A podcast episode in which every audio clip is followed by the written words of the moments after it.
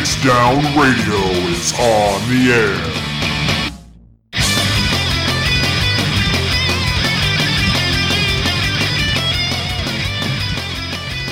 air. Welcome, everybody, to Phoenix Down Radio, episode number 134.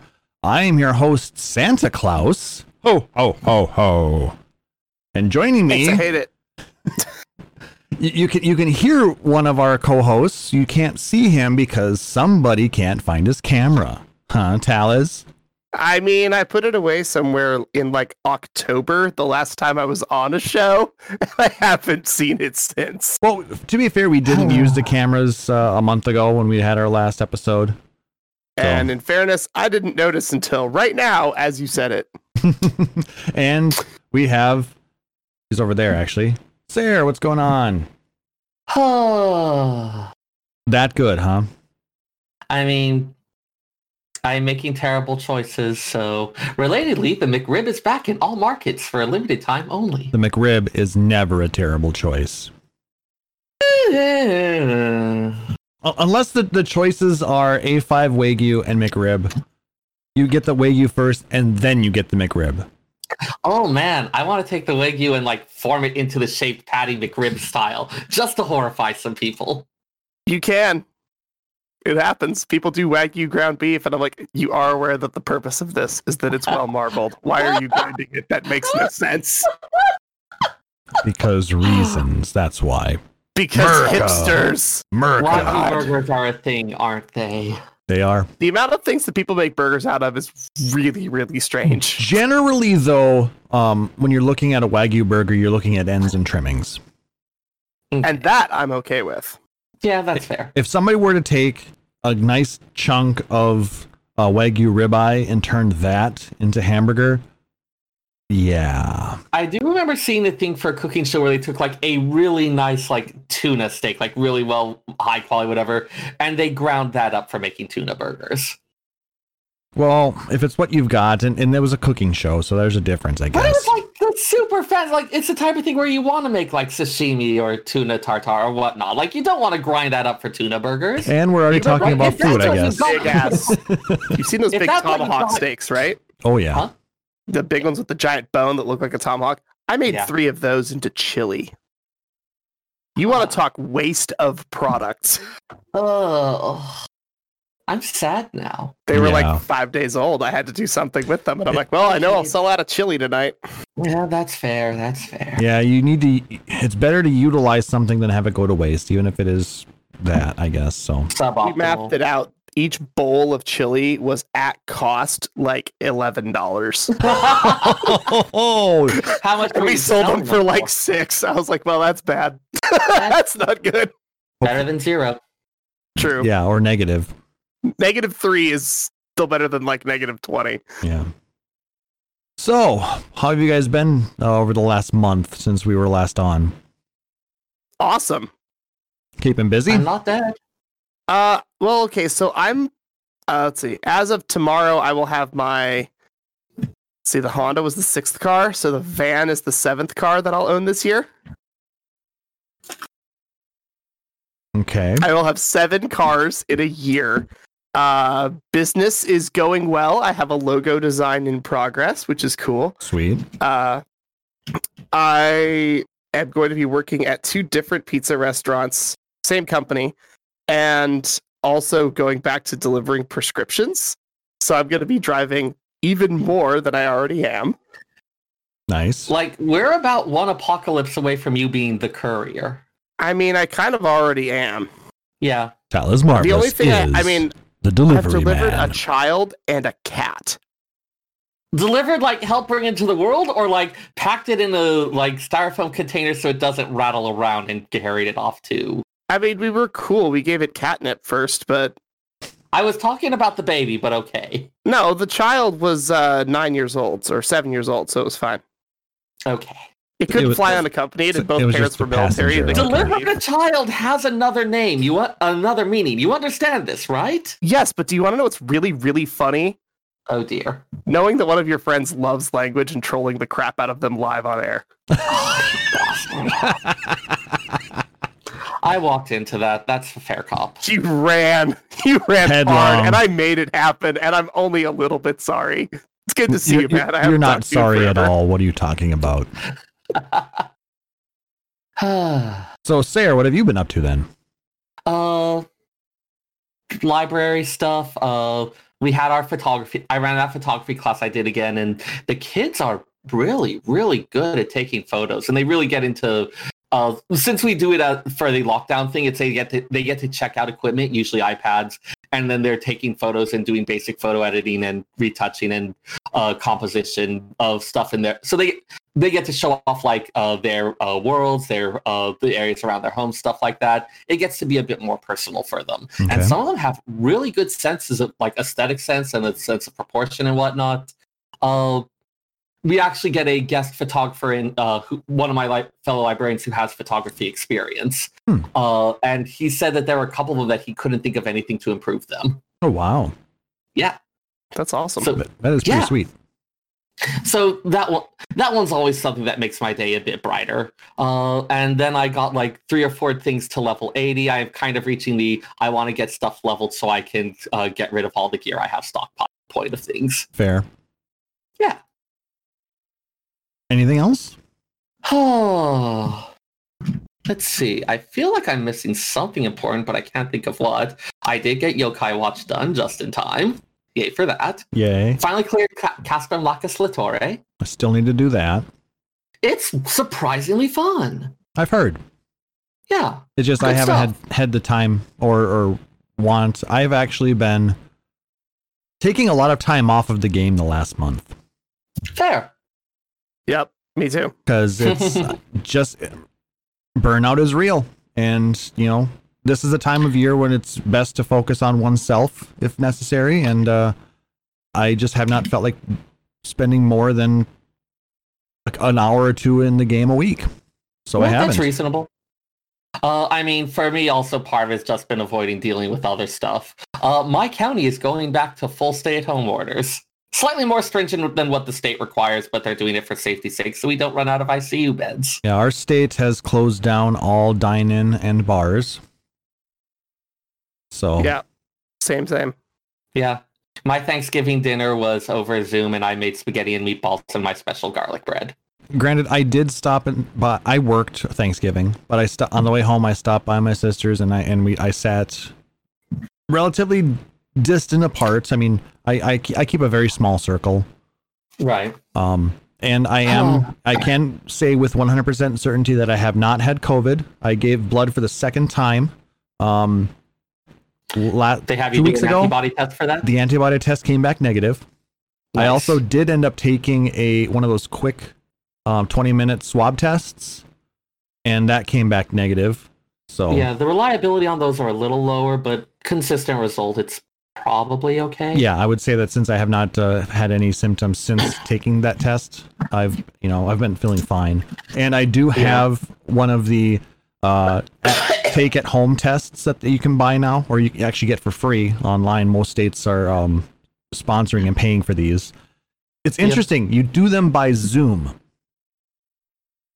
Huh. You, you set up an appointment with with with somebody within the company and you get on a zoom call with them and, you, and they walk you through the process of actually taking the test verify that you're doing it correctly getting it all sealed up properly so there's been no uh, you know funny business with it so they can make sure that the uh, results are That's- accurate That's actually an interesting use of the telemedicine technology stuff. Mhm. That I like that. so yeah if, if you guys have opportunity to do that you can look that up a lot of states are sponsoring those so you can get them for free if you're concerned that you may have have covid uh, all of the uh, it, it's all the mailing is free uh, overnight shipping to and from your home. So it's really nice.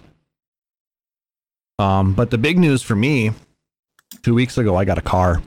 I have now doubled the number of vehicles i've owned this year. I was gonna say, and you you posted a couple pictures of it, and I went, "That's a different car." Because we've discussed before, you had three of basically the same car, yes but like two different brands and three different motors, and now you have a full-on different vehicle. yes i have gone from Okay, uh, 2005, I purchased a 2002 Sable, and then uh, 20, oh, 2009, I believe 2010 somewhere in there. No, 2012. I got another Sable because well, they had one that was similar to mine, so I just picked it up. And Sable then, is a fancy word for black. That's about what I can contribute to this conversation. and then 2017 I got the white Taurus. And the Taurus is fine, it still runs. It's just uh well, I had an opportunity to get uh, a 2013 Escape and I, I jumped on it. If it's something that meets your needs, go for it, man. Well, my parents upgraded to a different vehicle and they uh they sold it to me, so Ah, gotcha. definitely helpful. That's helpful. cool, man. Um, yeah, I've got. You've owned all American cars, haven't you? I yes, I have. Like I said, my the first every car I've driven that I've owned has been an American car. Like I said, I um learned to drive on a 1979 Ford F100, um, and an Wow. '83 Grand Marquis. Had uh, uh 1984 Dodge Ram uh 150. Had a 1989 Buick Regal a 1990 Cougar, and then the two Taurus, two Sables, Taurus, and now an, an Escape. I had an Impala, or I had a Zephyr. I had an Impala. I borrowed a Focus ZX3, and I'm getting a Plymouth Voyager van tomorrow. That's it. It's the only American cars I've ever had.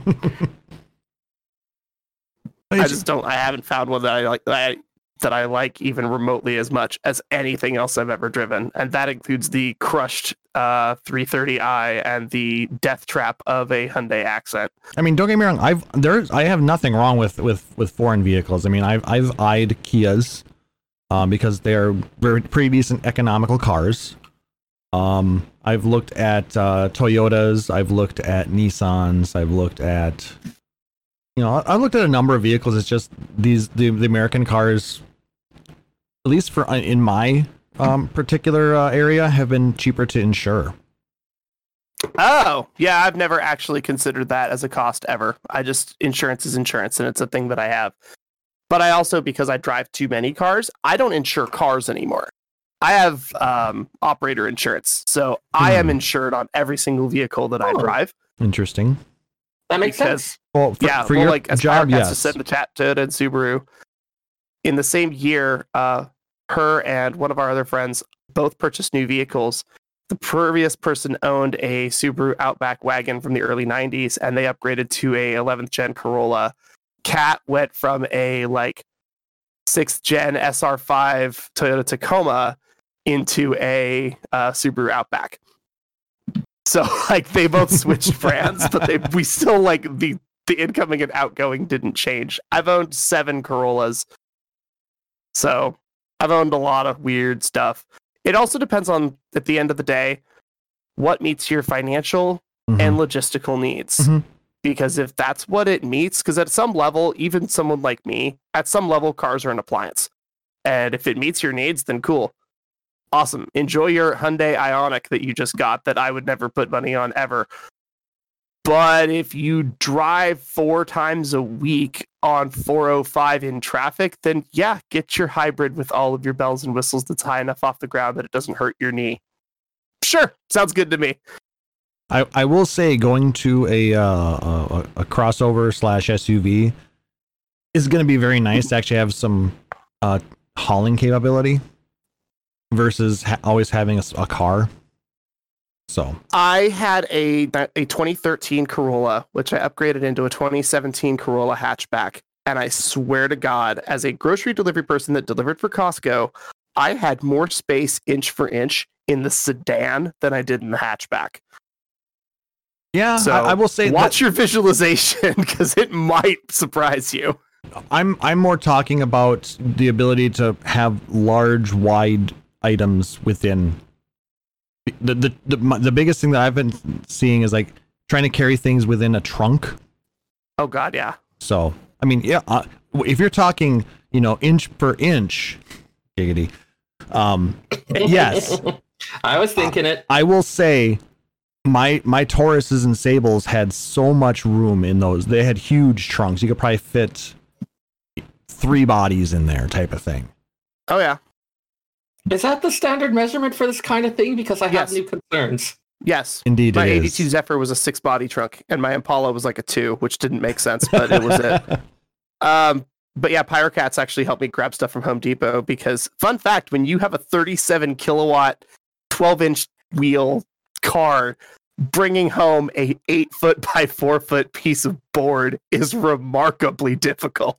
Yes, I mean that's one of the things. Like I said, if I had had this vehicle when I had brought these desktops home, I probably wouldn't have had them hanging out the back of my my vehicle. Nah. Whereas uh, w- uh, this time I had to ha- haul them in, in the trunk of the car with the seats down and then with bungee straps tying down the, the, the lid so it wasn't smashing against the wood. Yeah. So Sometimes you just have to get creative, and other times you just have to look at everything you own and say, when's the last time I read that book? And then maybe you just don't own that thing anymore. but that's Yeah. not hauling a, a, a, six by three um, desktop. nah, my folding desk is awesome. It was I got it from Target for like 40 bucks. It's great. I just threw it in the back of it. I think it was the Hyundai. Like Mm. it was really tiny. No, I, I hear you, but like I said, it's just it's nice to have a vehicle that's modern. The only neg- the only negative to it is I'm not going to be able to, to do as much of my own work on it as I had been able to with the uh, the Tauruses, Sables, the Fords, the old Yeah, my there's a old few cars. things that have upgraded in the like 2008, 2009 era that just makes it really challenging. But it's so weird. I'm going from a vehicle that had a th- uh, a 3.1 liter engine hmm to a 1.6 that has probably twice the power and still gets uh, better gas mileage. Yes. Isn't that weird? efficiency and science are absolutely crazy. When I worked for Honda, I was like, "Are you honestly telling me that your lowest trim car has a 1.5 liter motor with a turbo?" And they're like, "Yeah, go grab keys off the board and drive them." And I'm like, "That does not make any sense. It the way my brain thinks of forced induction Mm-hmm. doesn't make sense as to how that vehicle drove." And yet, it worked remarkably well. Yeah, this has a 1.6 with a turbo. So Yeah. Oh, because you have the Escape, yeah. yes, Yeah, you have a Eco Boost. Yes. it's turbo. It's a low. It's a low spool turbo. Is all it is. yeah. Well, it's still a turbo, but that thing still has a lot of get up and go. I'm I'm impressed with It it. definitely hits your top end pretty good. Anyway, yeah, you will lose me in this rabbit hole, so I'm gonna stop. Well, like I said, it's it's just been nice oh, to hey, see. are we talking about something else now? Okay, yes, let's talk about extra Yeah, life. I Speaking of took cars over as an this conversation appliance, a while Sarah ago, is man. here. Sorry, Sarah. I, I just I'm excited about my my new my new my new toy. Oh, It is Yeah. absolutely fair that you would be, and I'm just going to go ahead and run a couple more Defoo fights. let's just So put it Sarah this likes way. Priuses confirmed. Yes, I'll, I'm just gonna I put. one, I just want to put one more thing in there. Like I said, since I bought this from my folks, um, I end up spending the entire next day detailing the interior of that car. Oh, Um, yeah, that's fun. I mean, I and I, I did it willingly and uh, non begrudgingly. Especially if you get to keep it, right? Mhm, like you exactly. just get to be like, no, I want to unplug my battery for 20 minutes. I want to take both seats out. I want to put a foam on my carpet and hit it with a brush and a vacuum. I didn't go. bought th- I didn't go that deep. Oh, that's not deep. That's basic for me. Okay, you want to come over sometime and we can do that? I bought a shitty drill specifically to use detail brushes with. Hmm, interesting. Nice. I just went Like, through. I, it's awesome though. I went through with the shop vac and I went through with a whole bunch of uh, um, Lysol wipes. And I mean, I, like I said, top to bottom, in in, in and out, washed the uh, everything. So Oh yeah, I just take I just take the entire interior apart, clean everything, and put it back together again. anyway, yeah, we can continue on this any uh, for a long, long time. But uh, let's go yes, ahead you and can. Well, You're already starting. let's give an extra life update. So, as you know, the last episode we had was during our extra life live stream. Um, for those of you who tuned in for the podcast and didn't continue on uh, with the stream, uh, after the show, we ended up receiving an additional $355 in donations, putting us at a current total of 950 of our $1,000 goal. So we are very close now. Dang. And we have until December 31st. So, if possible, help us hit that $1,000 mark. Um, as well as we do have a few other milestones as well. because if we can beat our record uh, total of uh, one thousand twenty-five dollars, um, so if we hit the thousand twenty-six, I will play Final Fantasy X two on stream. That's just like 75 bucks away, people. That's doable. Seventy-six. Uh, uh, okay, like range 75 ish. And mail you one cent and then Venmo in seventy-five dollars. Be like, ah, we beat it. Also, I approve of this level of we petty. we do have the fifteen hundred dollar one where I will sing the opening theme live on stream. Best part is I know you're not going to practice it, so it's going to be real bad. Yes. Uh, no, Yeah. I'll. I will do practice. I will practice ahead of time so it's not completely terrible. Will the practice be begrudging? Yes, it'll be absolutely begrudging. Can I throw in that I'm very, very impressed at your uh, adherence to the art form, to where you're going to practice a song that you hate just to make it as good bad as you possibly can.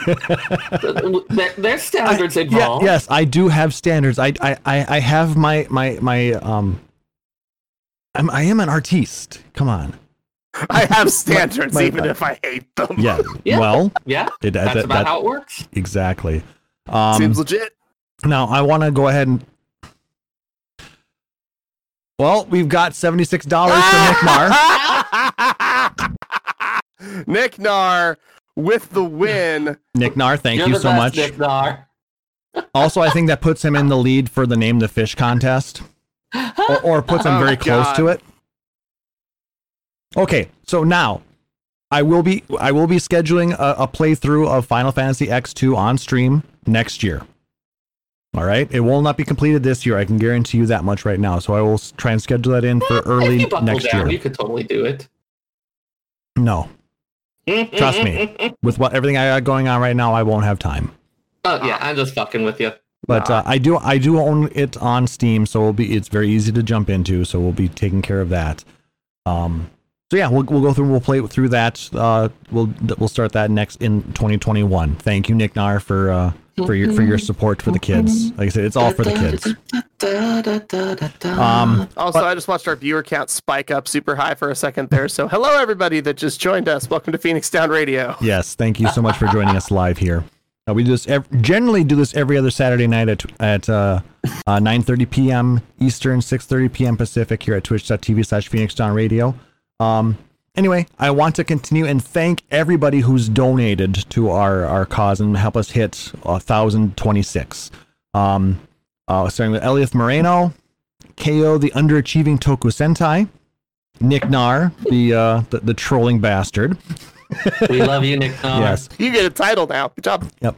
Uh, Eva, Lord Ario, Kupo Mithril, Aurori, Master Shake, Fair Eyes, Sair, and and Travis Cease, as well as a number of anonymous donors as well. So thank you so much for all of your support, helping us to reach a new uh, high mark, high watermark for uh, um, money earned for the uh, Gillette Children's Hospital here in uh, the Twin Cities, Minnesota. So thank you very much for all of your support. It's not just about trolling Klaus. I mean, a lot of it's about trolling Klaus, but it's A lot not of it just that. Yes. A lot of it is. So let's see what what does that put us at for to, we need four hundred and uh, seventy four dollars now. Yes.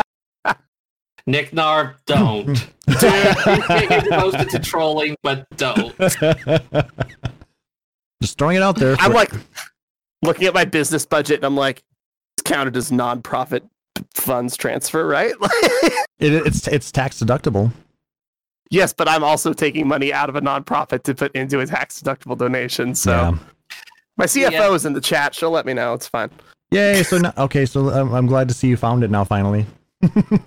yeah, no, I feel stupid. Hi guys, I found my camera. I had tucked it behind the screen that I have my PS4 connected to, and honestly, there's just enough crap on my desk that I didn't notice it. Okay, no worries. Like I said, we can work on it next time. It's all well done. So, Blind. all right. Uh, anything else you guys wanted to talk about uh, before we jump into uh, bit one of uh, our our gaming community news? Um, I finished all my Skysong tools. That was a thing that I just remembered. I'm sorry. Yeah. It was nice. You get to like organize your supply lines, make sure it all comes together just right. Happiness is uh, assembling a huge mishmash of things such that when you craft them and turn them in, your inventory ends up perfectly clean. No leftovers.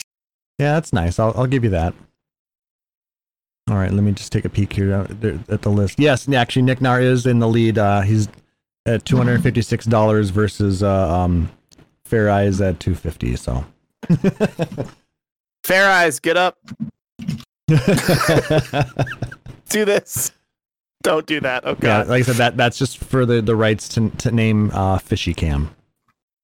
So, all right, so uh, since our last episode, and actually most of it happened uh, would have happened after since the previous in the p- past two weeks. So um, we had a live letter, and we have preliminary patch notes for uh, patch 5.4 Final Fantasy 14, which drops on December 8th, this coming Tuesday. Uh, there will be a 24-hour maintenance prior to, so there will be no uh, Final Fantasy 14 for you on Monday. Sorry, it's just another maintenance Monday. Ooh. I think I'm Um, closing that night, so that seems good. So let's go ahead and uh, copy and paste in the preliminary patch notes.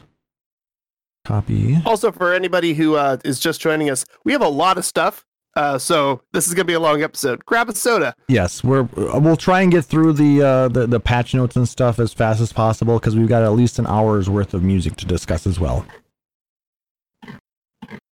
So Yeah, definitely going to want to skim on some of this. So there's some interesting stuff. Yep. So there's uh, the the preliminary patch notes from uh, Square Enix, and uh, I'm also we've also are going to be including the summaries of uh, the live letter from Gamer Escape and from Nova Crystallis, uh, two very uh, good sources of uh, Final Fantasy news.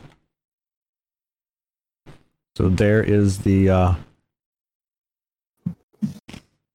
And yet, yes, Pyro, we do know that uh, Talaz is not on camera right now because I don't think he's got it turned on. So Oh, it's not even hooked up, Yep. and there's a whole process to it. We're not gonna do it today. exactly, so he's it's it's no big deal. So if you want to follow along with, We'll with make him pay later. with some of the notes, um, we also got a trailer which I have not yet watched. Ooh, yeah, that's got some interesting stuff in Yes, it. I have heard, and I planned on watching it, but I got sidetracked. So I linked that in the chat, and I'll watch that after. That happens a lot lately for me as well. Yes. How could I not have watched it easily? I didn't click on the link and watch it. That's how I didn't watch it. That's just kind of how things are at this point. Yes. All right. So let's see. So, patch 5.4, futures rewritten. Um, of course, we're getting a new tombstone. Tomestone, sorry. The tomestones of Revelation. Yeah, that, I I also want to point out for the uh, thing, the official uh, Twitter made a big deal of the fact that in the picture, Ryne and Gaia are holding hands. Yeah, they are shipping the two of them so hard. I mean, they are kind of adorable together. Coffee biscuits and shit. yes. Um, we are getting new MSQ, and with that, a new dungeon, Matoya's Relict, which will, of course, be trust compatible. They did confirm that they're talking about old Matoya, not um, Y'shtola. Yeah. The Great Sage, Sharlayan Sage, uh, her collection, her workshop, essentially. Uh, we also have. Oh. It's trust. With trust, that means that we're going to be able to have G'raha Tia along with us, aren't we? Yes. Oh. Um, okay, sorry. New Sorrows of Werlyt, um, including a new Emerald Weapon trial. So, for those of you who want to fight Emerald Weapon, that should be Yep. fun. There's already mass speculation about which Garlean uh, significant figure might have their oversoul data encoded in it. Nothing very clear at this point, so far as I can tell. Uh, the new Eden, which I want to say is There's a lot of uh, um, void stuff within that. ah, Eden's Promise is the name for the Yep. third set. And uh, it looks like uh, Cloud of Darkness will be making a return. Yeah, the sexy Dissidia version. Yes. So um, I'm already started working on my uh, my sexy cloud of darkness uh, cosplay. Stupid sexy cloud of darkness. Like a friend of mine for Halloween one year in protest of everything being sexy, dressed as a sexy fart. And now every time I think sexy cloud of darkness, that's all I think of is Lauren dressed as a sexy fart. nice. Stupid sexy cloud Also, of I should send you the song from the Mean Girls musical about that sexy Halloween costume. Um, the full bat, the full Hollows battle is changing to Titan. So bow down, Overdweller. So many landslides. It's basically going to be um, the exact same battle as uh, the extreme version, just everything ramped up. Even Right. the fact that if you fall off, you're dead. You stay dead. It's okay. That was fine with that. Yep. that was one that people struggled with enough that they stopped doing it as much in later fights. So Mm-hmm. be ready for that. Yes, that's going to be interesting. Um, and then they're in patch 5.45, they're going to be adding uh, new uh, quests to the Bozjan Southern Front and a new uh, instance called the Delubrum Reginae. Uh, which I believe translates to something like Queen's Shrine, though again in Latin, which is the usual thing for Garlean naming conventions. Yep. Uh, there's going to be two different modes to this. Uh, the normal mode will be required to, to complete the quest or the, the quest lines, and that's a 24 player battle with no role requirements needed to enter. And there's also going to be an amped up Savage version, which allows up to 48 players and requires preformed parties to enter. It's gonna So be it bananas. So it seems like it might be a little bit of the what was it? It'll be like, Like, Baldesion's Arsenal the- kind of thing. Yeah, kind of like a little field thing, but again, this more enclosed space. So not quite the same as the Bozjan Southern Front. It'll be interesting to see what they're doing with it. Um, some new game plus additions. Uh, Shadowbringers Part Three is going to be added to New Game Plus. Um, all of the role and void quests are going to be replayable in New Game Plus, as Uh, well as that, in fact, Hmm? oh, uh, those void quests are in fact something that's also being added in this patch, and that's one that's got a lot of uh, speculation going from the lore mongers. Yep. and all of the job quests are now replayable in New Game Plus. Mm, there are some of those things. I want to rewatch the cooking ones so much. I want to rewatch some of the ones that's like, okay, I forgot to do three of these. I'm gonna do my 40, my 45, and both of my 50 in one shot. Like I want to your go back and redo those again and kind of get the actual details out No, of it because what- There I- are When I say job quests, I mean battle jobs. yeah, Ah, that's what I'm that's fair. saying. There are a couple. Uh, there are a couple points on the Dragoon quests where I lost the thread for a bit, so I'd like to go back and do them all in one straight shot. Make sure that I can remember the details throughout. I feel like I'll get a little more out of it. I'm betting soon. Hilariously, the reference I was making was also Dragoon, so that's pretty great. Tells you a lot. So I know Sarah mentioned he wanted to do like his some of the culinarian ones, but those yeah, those Yeah. aren't in yet. I just wanted to go Yeah. back and verify that. yeah, no, that's fair. All right. Um, and there will be a new role quest added if you finish all the previous role quests. So that'll be interesting. And it requires Including that- completion of the Warring Triad series.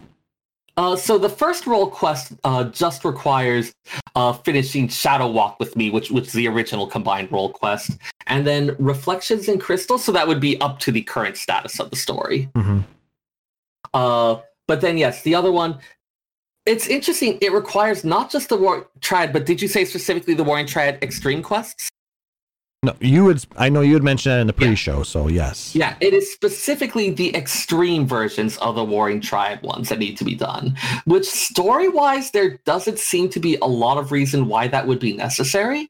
So our best guess is that it's a little bit more mechanics type thing. Uh, that one of the NPCs associated with those, they basically don't want to have anything locking to them to their current location. Much like you may remember Urianger needing to exist in a couple different spots at once so that he could keep giving you those uh, Binding Coil of Bahamut quests. Yep.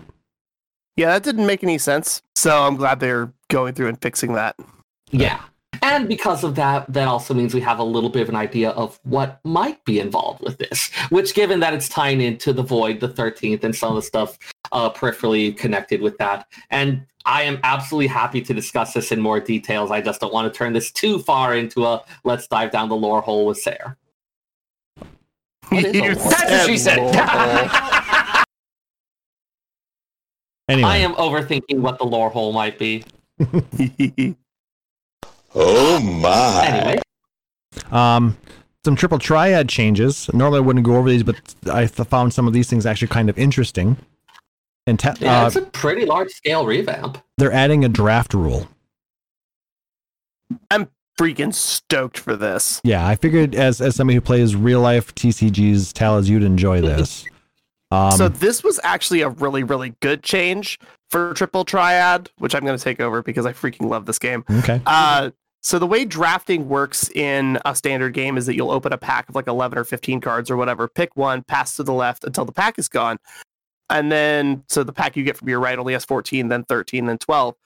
So then and you this switch also means that this Hmm? means that some of your picking may not just be about what you want, but about what you might want to deny to other people. Correct. Spite drafting is also a very big thing. uh, there's also you switch directions so that you don't just constantly figure out what everybody's doing, but eventually you know what everyone's up to. For digital card games, uh, Shadowverse was the one I was the most familiar with. Drafting would take freaking forever. So instead of doing that, what they did is they gave you four cards, two sets of two, and you had to pick which two went in your deck. You made 25 picks. That was your 50 card deck, and off you went. Were they ideal? No. Were they functional? Mostly. Triple Triad is kind of doing a little bit of both, where we have a limit of only having one four or five star card in your deck. So there's two options. You pick four card, four star card or five star card, whichever one looks better to you. It gives you two choices. And then it gives you two sets of two, kind of like how Shadowverse did. And you have to pick option A or B, option A or B, option A or B. And then those five cards are your draft deck that you are stuck with for the entire tournament. Yeah. Yeah. Looking at the sample they provide, it looks like a draft deck will have a one star, two star, three star, four star, and five star card. Which makes sense to try to get people who like let's say you just started playing triple triad you have the default half a dozen cards or whatever. Now we're going to get an opportunity to say hey here's a bunch of cards that you may never get or you won't get for a long time but you get to play them and it, it sparks that interest. Uh, so you get to play drafting. And in, in normal draft the one of the unfortunate problems is that if you get at the end of the tournament you get to keep everything you drafted so what happens is people that don't have cards will start drafting things that they need for their main decks or they need outside of this tournament. And it kind of throws off the balance of how everything is played, makes it very challenging. By having a draft situation where everything is sealed and everything goes back into the pool at the end, rare drafting, spite drafting, collection drafting, none of that is super helpful. So you're actually served better by drafting for your deck for just this instance and just this tournament and just these games. So by not being able to keep the five cards you draft, it's going to make people a little bit more sharp on the okay, what's best, not what do I want for later. Yeah, makes sense. And it's cool I'm because stoked. this draft rule was created for new tournaments that are being added as well. Um, two new types tournament types: open and individual. Um, open Invitational. invitational. Sorry, I don't know why. why I don't know what I'm reading. I don't even know Yeah, what I open said. tourneys Yeah. are going to have prizes, and ind- and invitational. But yeah, you got me doing it. Uh, are the same, but they don't have rewards. So I'm guessing it's one of those like, hey man, let's practice doing a draft. Let's see what cards show up. Let's the four of us play for an hour and see what we can get. So that way you can invite people that you actually know rather than just random NPC on primals or whatever. Yeah. Yeah. It's a quick tournament format rather than the needing to take a full week play these huge numbers. So it's something that's a little more accessible for someone who doesn't necessarily want to go deep into the uh, tournament structure. plus, For sure. I can also see free companies or just groups of friends uh, putting on one of these uh, for their own. Oh yeah. So Oh, absolutely. And I would play the crap out of that. Like, that sounds awesome. One of the beautiful things in draft is a lot of places will do a pot of eight players and it's single loss elimination. If you lose game one, you're done. You don't play rounds two and three. There is no round two and three. You're done. But you can go back to the ta- to the desk, throw down another 20 bucks, they hand you three more packs, you go sit down in another pot of 8, draft again. And instead of playing one tournament, you can play 3 or 4 or 5 Huh. and you walk away with 200 250 cards instead of just, well, I spent $25. I'm here until midnight. I lost game 1. That sucks. That's awful. Nobody wants that. So this is going to allow us to play more games faster. Uh, then the other change that they're making is something that I've been waiting for. Uh, they're making a, a, a change to the card list. Uh, they're allowing you to see which cards are missing and where to get them. They're not specifically saying what card it is, but they're kind of showing it like like the uh, it um, drops in this dungeon, or you get it Yes. from this pack. exactly. 26 to go, baby. So that's, a nice I'm change. so stoked. It's going to be so much easier to find everything. It's going to be actually very much like the fishing log. Yeah. Six to go, baby. I have problems. No, you just you just you you you play the weird parts of the game. That's all. I mean, Dude, I was in a conga line and a chocobo race yesterday. Ooh. Not the kind that the actual game enforces, just here's the loop around the housing area. Hmm. Everybody line up next to the gate. like it was delightful. I do also do weird parts of the game. no, I mean, I, I does understand. anyone not do something that's a weird part of the game? That just kind of feels like people. Yeah. Everybody's got stuff that they enjoy. Um there were some mahjong changes as well. They're adding quick matches and uh, they're making some UI updates.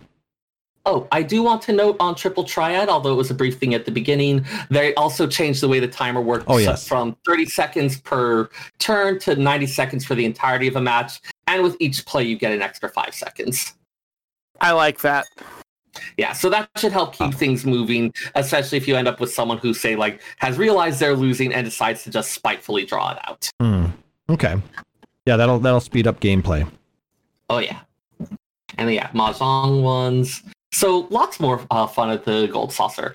I'd actually, I had participated in a few tournaments and just ended up feeling like such a huge burden of stuff to do. So I am looking forward to this faster tournament format. Yes. Some other stuff that's being added. Um, new treasure maps. They're adding the shifting oubliettes of Ligria. I don't know if that's, Yeah. that's I don't know how that's Uh, that, pronounced. yeah, Ligia. I am probably mispronouncing that as well, but that's the big castle in Il Mheg. Yep. But it's basically we're getting the roulettes for Shadowbringers maps. Those are Yep, fun. The shifting altars. Yep. Dude, shifting altars was awesome. I'm glad that we get it again for level 80. Yes, those were a lot of fun. We should do some maps. I can't remember the last time I did maps, and I kind of want to do some. Yeah, I, I haven't done maps in ages. I don't. I think I've only done the new or the current maps maybe I have not done the current maps once. three times. I think. I still have a bunch of later. old maps, like level we seventy fix that maps. later too. um, uh, Spender and his brother like to low man them, so a fourth would probably make it so we could easily clear a lot of the stuff. I would be down. That's true. Um, new housing items, including some very nice display cases. So it's going to turn people from from hoarders into collectors. Right, Sarah? Yep. Um, yes, I read your your uh, your your uh, thing in Discord. Yep, that is from the wisdom of Judge John Hodgman. The difference between a hoarder and a collector is a display case. Yeah, so we're gonna have a whole bunch of collectors now. Yeah.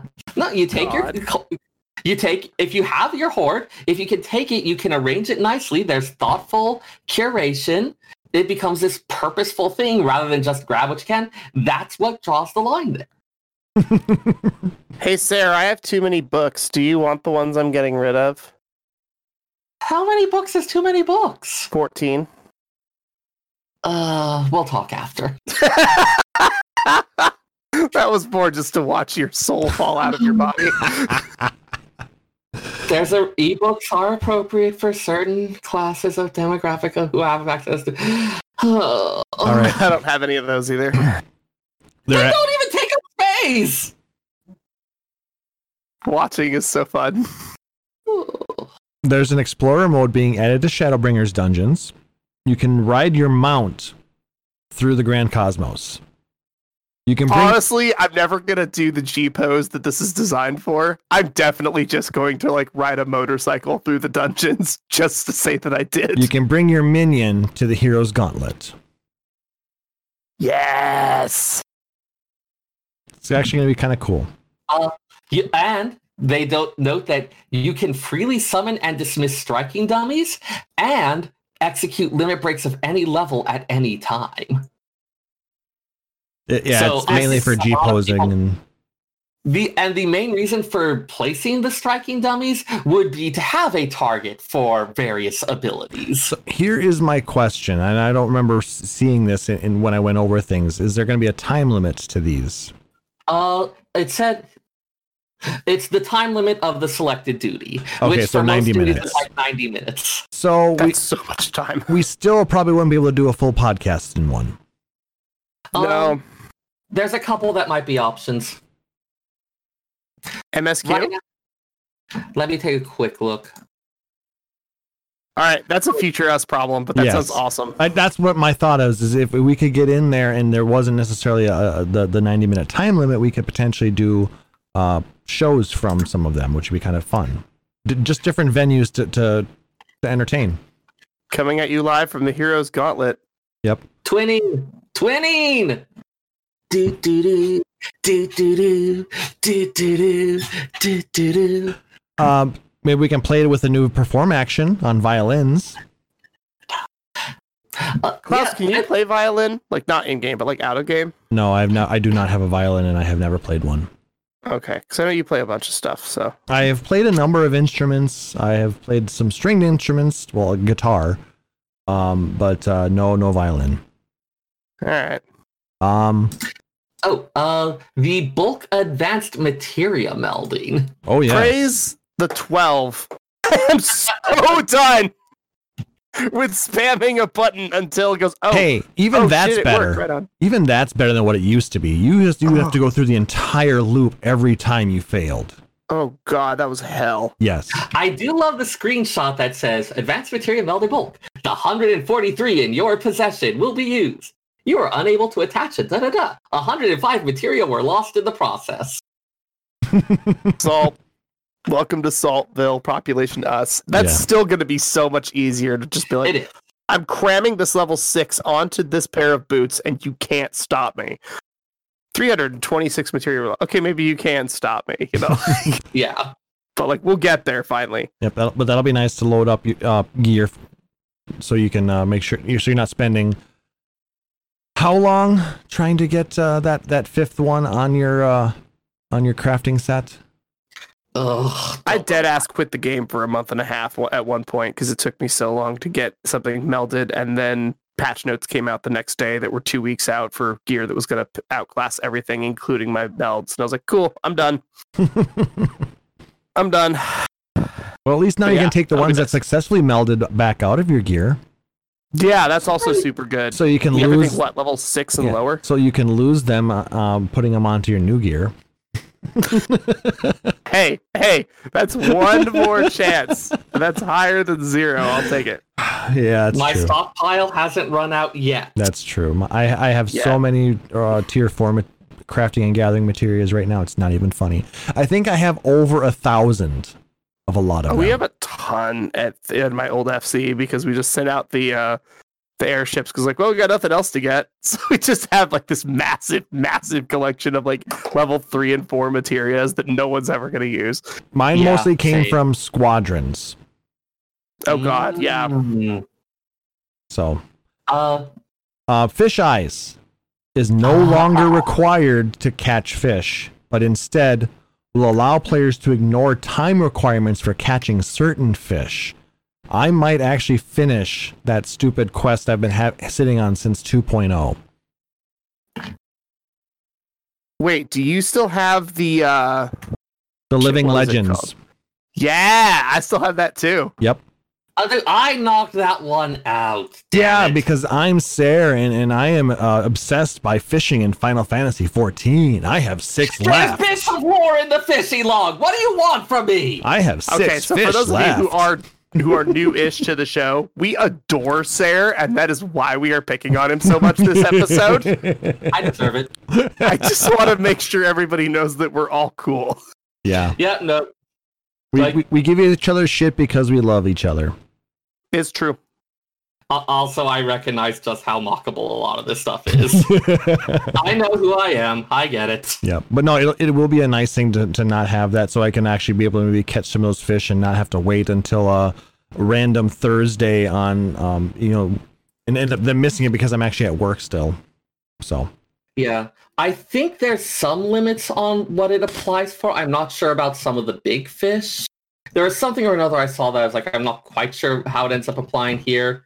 So if it's oh, and also they're just um it's a minor change for fishing, but you know how you get that message about how the fish are uh, wise to your presence? mhm, And it always happens just after you've popped an ability or whatnot. mhm. You now get a warning message a little before you get to that point. good. Because that So you can finish means off your thing, uh, your, the 500 GP you just spent. you instead of having to sit and wait for it to rebuild because you just popped it and then you need to, yeah, I've had that happen. Yeah. Yep, because as soon as you stand up to try and move, oh, all of your effects are gone.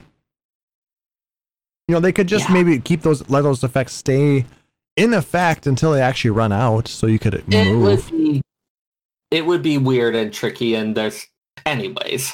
Yeah, it is. Anyway, is. updates and upgrades, and fishing is going to suck a little bit less. Yep. I'm down. Yeah. uh, new. Uh, they also changed up the uh, the uh, stuff for botanists and miners and their collectability thing. It is a very different interface. It Mhm. is a single Yeah. unified interface, which is a lot easier to work with. I'm going to have a lot easier time explaining this to people now. Yep.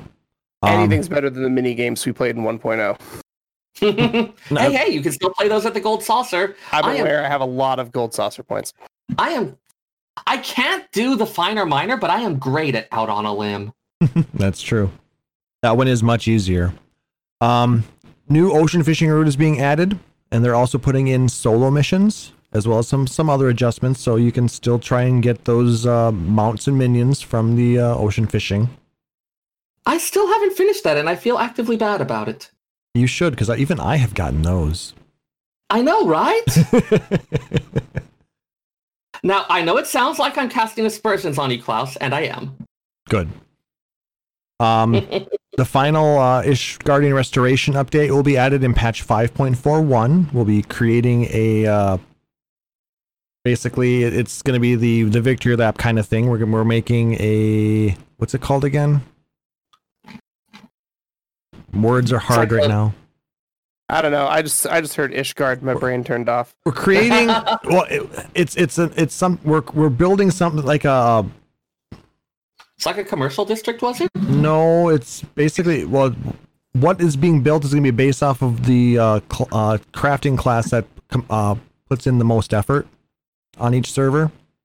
Come on, Restaurant Row. That'll be really cool, actually. It's like a, a giant commemorative uh, um, building or something. I saw some. Yeah, there's something about this. I'm checking the special site now because it was described a bit more there. yeah, I, I've heard some people talking about what it is, and I've, I've, I've, I, they talked a bit about it in the uh, 5.4 part one live letter. So let's see. Uh, so on the special site, they describe it as the construction of a cultural district where nobleman and commoner, man and dragon alike might further enrich their lives through aesthetic pursuits. And it, it, I think it gets capped off with this special um, building that's based off of what Ye- crafting type. Yep. Because it notes we already have the residential district and uh, the markets. So now adding a little cultural thing to finish off the district. Yep. Um, you're going to have to continue working on your Sky Steel tools in patch 5.45. Ready So- to go. Uh, Blue Mage level cap is being increased to 70 in patch 5.45. I haven't checked the rate. Is Blue Mage actually like at least gaining ground on main level? Well, it's it's 60. The current cap is 60. Right. And Mostly it's a ha- has the cap on Blue Mage been going up faster than the cap on general levels? Is it yes, we, kind we've of had happening? we've had two increases in in the 5.x series. okay. I don't know if it'll ever be like keeping exact parity with, No. but it's nice that there's less of a lag. Yeah, so Mine's it'll still be level 32, and I feel bad about that. mine's 51. Where's yours at, Talas? For what? Unlocked? Mage? It's still locked. Uh, uh, so the blue mage is a limited job that um Have you unlocked can it? be played in the Square Enix um, MMO That's a Final no. Fantasy 14. So that's a no. Are you reading off of fucking Wikipedia? No, dude, I would have been way more confident sounding if I was reading that. and then probably dude, I'm gonna be real. I don't even know if how to. li- I, I think I have an entire cross hotbar full of spells now. Maybe I might still have sprint and teleport on my bar. so you did unlock it. I did. I do not like casting classes, dude. But you get to throw fish. Except I have all of those effects turned off because I'd like to not black out while I play the game. Uh, but fish. that seems very selfish of you. Eh, Anyway, is what it is. the last bit of information that we were given on this is the Final Fantasy XIV announcement showcase, which is basically going to be um, it's um, the makeup for the FanFest keynotes that we're not going to be getting. Hey, Since hey, All three fanfests are canceled, yeah? Yes. yeah. If it makes you feel better, I can go designate a spot that you can camp out in line overnight. On Friday, February 5th, 2021, starting at 5:30 p.m. Pacific time, uh, they will be going through and announcing a whole bunch of information on the the newest upcoming expansion for Final Fantasy XIV. Uh, it's going to be a part of the 14 hour anniversary broadcast, which starts at 5 that day. So then there'll be a half an hour of introductions, jump right into the announcement showcase, and then there'll be a whole bunch of other fun stuff like Yoshi's Room and uh, um, Mr. Atma rides the Bronco to find more more uh, crazy things. So yeah, please look forward to it. Also, Yoshi P's room feels like a, or it feels like a thing that would be in like some teen broadcast of like, now you get to come to my room and we're going to discuss the coolest trends and boys.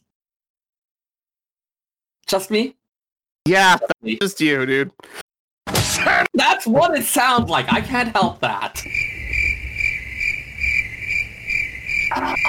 Philistines, all of you. I really need to label those. Yeah. Um, and then there's a bit of Final Fantasy VII news that I came across. I thought this was quite interesting. For those of you over in Japan, there will be a Final Fantasy VII remake based real infiltration game opening up on December 9th in Tokyo. It's basically like a really more in-depth version of an escape room that that uh, uh, relies on um, stealth and infiltration. Yeah. It looks like you're trying to get into a spot rather than out of a yes, you are trying to. Uh, you're you're going to help Cloud Barret and the rest of Avalanche sneak into Mako Reactor One using tablet Ooh. computers. and it, it looks like you can do it. You can do it as a trio, um, for about ninety dollars. It looks like For the three of you? for three. Yeah, for the three of you. That's not a bad price for this kind of Yep. thing. I did a lot of escape rooms in the world before, and it's like, no, that's actually not a bad price. So if you're in Japan or, or, in, or able to get to Tokyo within the next I don't know month or so, I actually did go ahead and link the uh, the ticket page. If you want to take a look at how much it runs and see if you I can. actually do know someone out there, so I'm going to go ahead and toss this at in. I was gonna say, Ruby, Julia, do the thing. I mean, Please th- let me know how That's good it why I threw it out there because I know you, you guys know people over in Japan. So Man, I want to go back to Eorzea Cafe so bad. I just want to go somewhere that's not here. Valid. Can I sit in the hot water and not think about things for a while? Sure. I mean, I guess that's not Tokyo. Like, you have to get a bit outside for that. no, no, you can definitely go to Tokyo. There's an awesome bathhouse in Ikebukuro.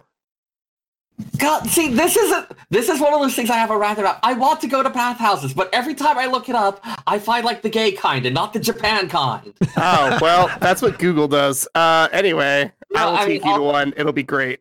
Also, they mostly just have the not Japan Japan kind around here. Uh, yeah, and I, Valid. I would have to find. It's closed down at the moment, but I would have to go to one of the more private ones because of tattoos. So I was gonna say we'd actually the three of us would have to get like a private one because uh, two of us at least I know of have ink. Yep. I do not. Okay, well, two of us then. Yep. Which it's understandable, but it's still, you know, there, there's a few places that are allowing them, but uh, most places still are not. How are they supposed to know that you're not Yakuza?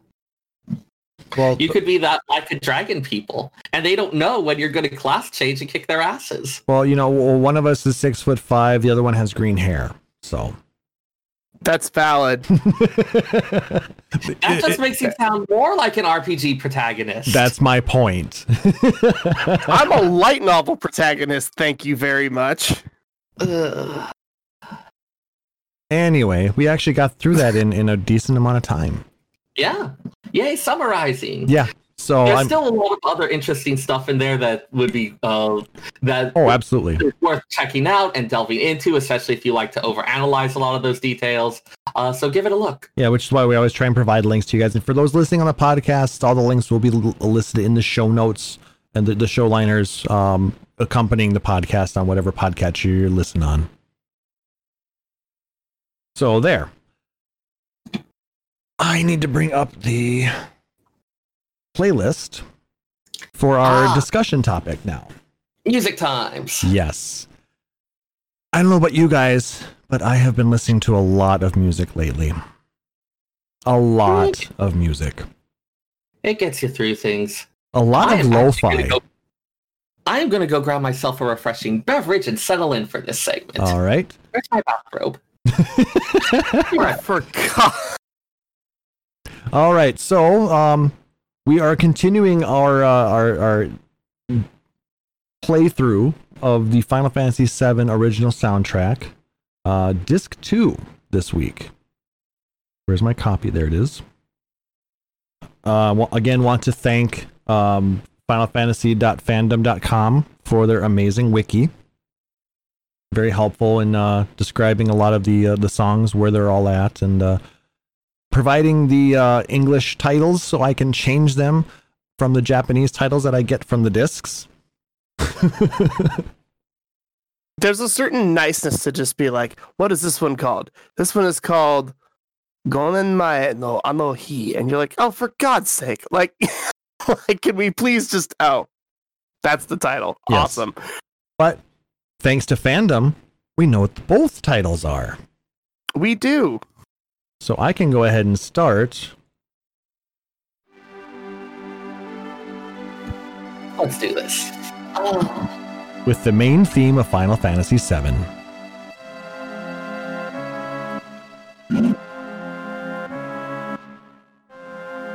Once you It's kind leave, of- go ahead. It's kind of got a pensive feel to it. It does. Well, you got to remember that just outside of Midgar is a very strange and unknown land to everybody here, except for maybe Red. And they're not going for exploration or adventure. They're going because they're trying to chase down the that man in black with the sword who fucked everything up. Yes. And it's very mysterious outside. If I remember correctly, I want to say there's kind of like a a fog just outside of I think you're thinking of nine. You're thinking of nine. No, not that not that mist. fog, not mist. But isn't it like Okay, just so just outside of uh, Midgar is kind of deserty, right? And then and yeah. then it then it, it drags us into more of a uh, grassland area where we go into um we end up having Like to ha- try and uh, avoid the uh, um So you uh you head to Kalm, Kalm, and then yeah, after that you're going, To, and then there's the swampland with the Midgar Zolom. that's what I was thinking of is is the giant snake. Isn't it Yeah. kind of uh, foggy there in It's the kind swamp? of like a little bit like rainy, stormy, like it's kind of a swampy, and especially in the cutscene, it's like an overcast area. That is right for that. Yeah, see, and that's where maybe I thought some of that feeling was coming from, but Yeah. But it's new to most of the people in your party, so there's there is going to be a little bit of uh, tension involved there. So Yeah, people who have spent the, pretty much their entire life in the metropolises and in the cities. And then they go outside for the very first time. I mean, pro- so Barret started in the mine in a mining town. Cloud and Tifa were in Nibelheim. Aerith spent most of her life in Shinra facilities and the like. So Yeah, that's true. But you know, they, they also didn't really get out from their areas much, except Yeah. for maybe to just go to Midgar. yeah, So it is just a really nice song though, because there's a lot of different changes in in the the tone. Mm-hmm. Because right here it's going to build up and be a little bit more triumphant. yeah. Part I guess is how long, because there's going to be stuff where it's like the early stuff you're going to hear a little more often, but then Yep. the longer you're spending on the world map, you're going to get to hear the later bits. And doesn't this actually start up in different spots as you go through the game? Yes. It doesn't just start at the beginning every time. I have No, because that gets old. Yeah. You hear the same, like, oh, it's the start of the X song. Whereas later you're like, oh no, the world is perpetually existing. see now we have a- when I'm not observing it. A totally different version right here. Yep. It stepped it up a, a, a, a little a, b- a step, and just a totally different feel. And, and we get it. It's a six and a half minute song. We're not going to play the entire thing. No.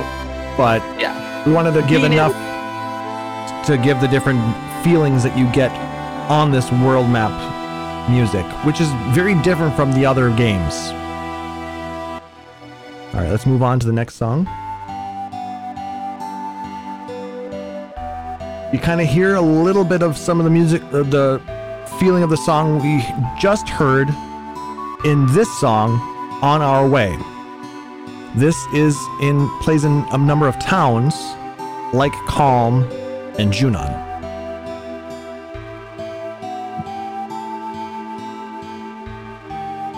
It definitely has a town theme feel though. Yeah. We are out of the big city. We are into like the countryside. It's a little bit calmer. It's a little slower. Yeah, Kalm is rather calm. Yeah. I mean, Junon's still a big. Oh, but this is like the lower parts of Junon, Mhm. the fishing village. Yep.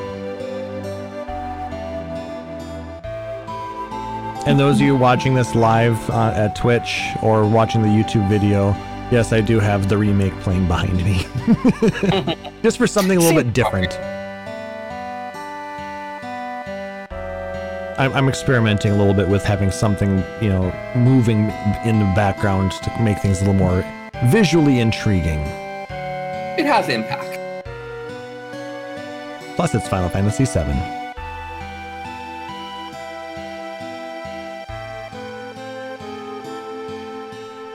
A nice, relaxing town theme. Let's go ahead and move on. Usually, when you go to a town, you go there to rest. Good night until Sleep tomorrow. time. That is the in song. More of a jingle, really. Yeah, just a very 10 second little ditty. Yep. And then the next song. On that day, five years ago.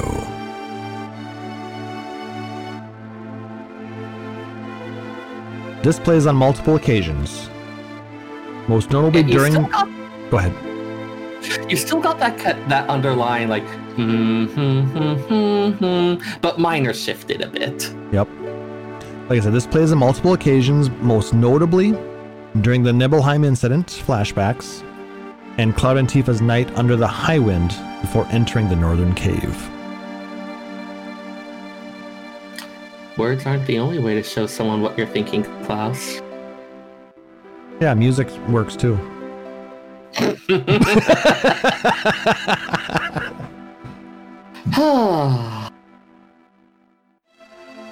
But yeah, this is definitely something that that evokes more of a uh, sad or worrisome kind of mode.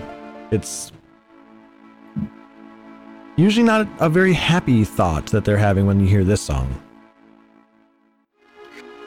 Like the hard bits do take it into kind of like a little bit of reverie memory kind of thing. But then we return again to that kind of like pensive, thoughtful feel. Exactly, like Pyrocat said in the chat. Oh. Yep. Like, I think one of you has to say Jinx, and then the other one knows the other one a Coke or something. Is that how it goes? Maybe. When uh, Pyro and I go to an onsen, we'll buy each other a ramen. There you go.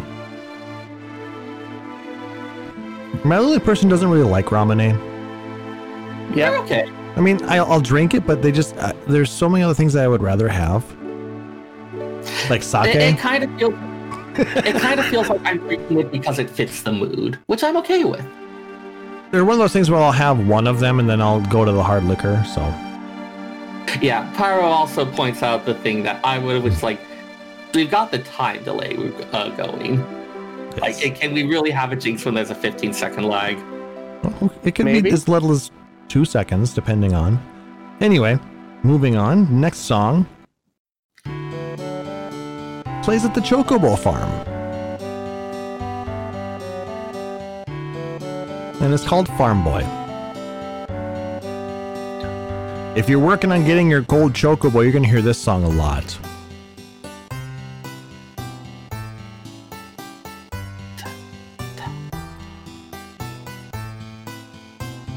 The next few songs are actually Yeah. very strongly Chocobo related, so my favorite were- songs.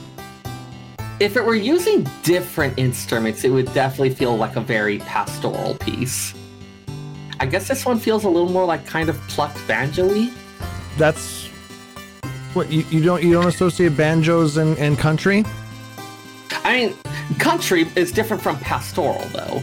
Like, pastoral is the type of thing you'd see, like, Legend of Zelda music. That's, like, very strongly pastoral. Like, the same uh, root as pasture.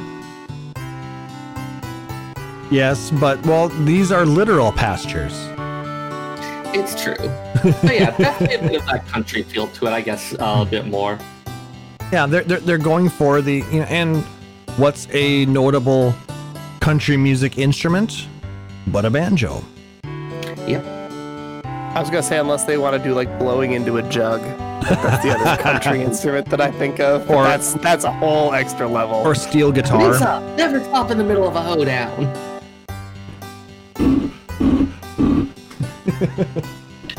That jug doesn't work very well for that. the effort was great though. I think we've got a wine bottle in the recycling. Anyway, Eh, It's fine. we'll move on to the next song.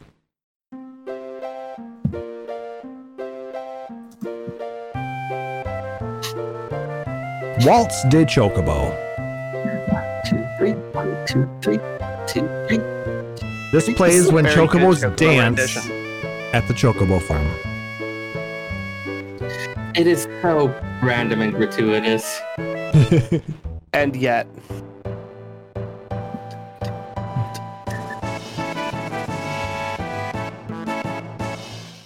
It's very cute. And then you get Chocomog materia. Next Chocobo song. My favorite.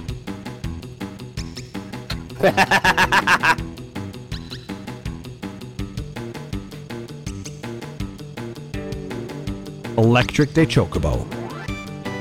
snowboarding did chocobo. Yep, this plays during the snowboarding minigame. It is a much more energetic take on the Chocobo theme. Somebody put this song over SSX Tricky, and it works very, very, very well. This also plays during battle encounters with the Chocobo. I love that little opening. Yep. It's it's Surfing Bird de Chocobo. That's what they should have called it. I mean, because that that that is definitely yeah, that a- was a- very, a- very 60s surfer style. yes. But I, I think they would have gotten in trouble if they had called it Surfing Bird Day Chocobo. Probably, yeah. Or they could have called it Surfing de Chocobo. It would be a surfing bird. And those of you who are uh, fans, longtime fans of the podcast, will know that this was actually our intro music for the first few episodes. Seriously? Or, or a version Yeah. of this. Yeah, th- there's a there's a I- 14 version of uh, of Electric de Chocobo. I came into the uh, to the show a little bit after that. Then Yeah, I mean, uh, Metal Chocobo has been theme has been our uh, the the theme for a very long time, but no, but I think the I first occasionally lob- I occasionally lobby for Crazy Chocobo, but that gets shot down pretty fast. You want to ride my chocobo? that one was a little aggressive. Stand back, stand clear as he puts on a show. How cute yet fierce is he from hell? What is with those god lyrics? Ah. But yes, so this was the battle encounters would have you have your chocobo and uh, alongside enemies, and you had to be feeding them green to keep the chocobo calm while taking out the other enemies and not hitting the chocobo. So it was a little more involved to get your hands on one. Yep, it was it was fun.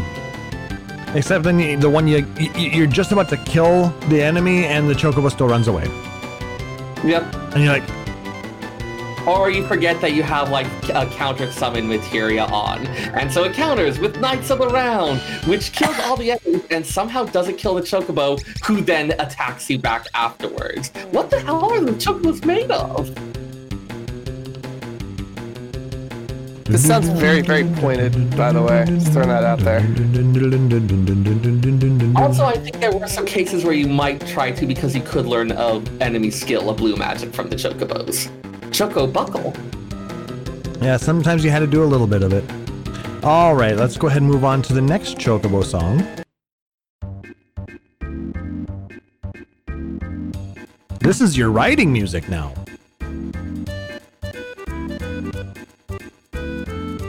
Feels like a difference of like when you fight the boss and when you get the boss as a playable character in your party. It's a little bit more chill, a little more relaxed. Power was describing it as sounding like a travel song. Yep. And yeah, And it, it's called Cinco de Chocobo. like Cinco de Mayo, or I'm not quite sure I understand the naming logic there.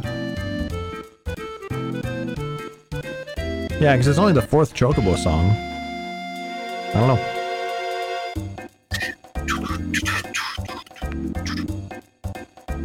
But yeah, it does have a kind of like, okay, we're bustling along. It's a little more relaxed than the others. But yeah, it does feel kind of road trippy.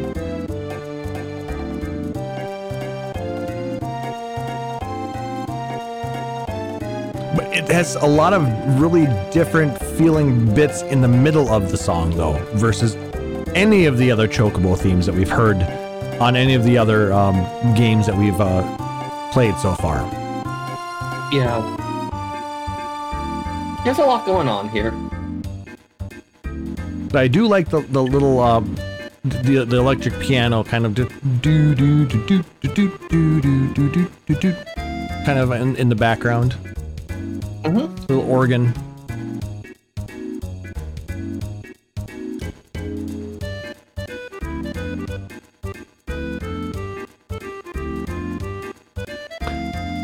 And I'm trying to Oh, yeah, and special materia equipped to even encounter the chocobos. that was a little weird.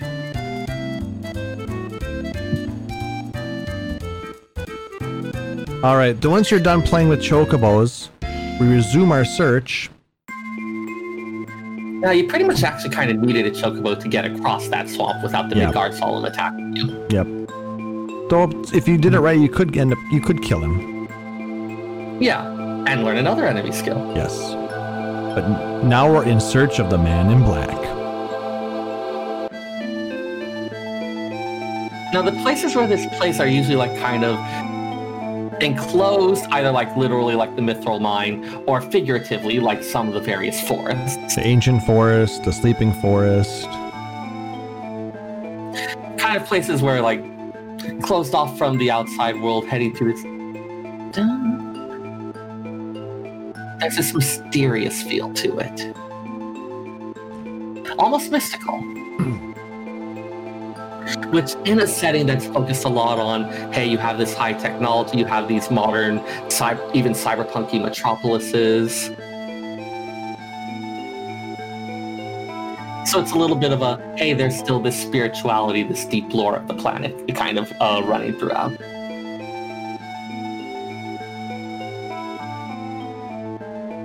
Pyrocats dropping Princess Bride references in the chat. More than one person is allowed to wear black, damn it. Yeah, Johnny Cash, come on. That's obviously who they mean, right? Clearly.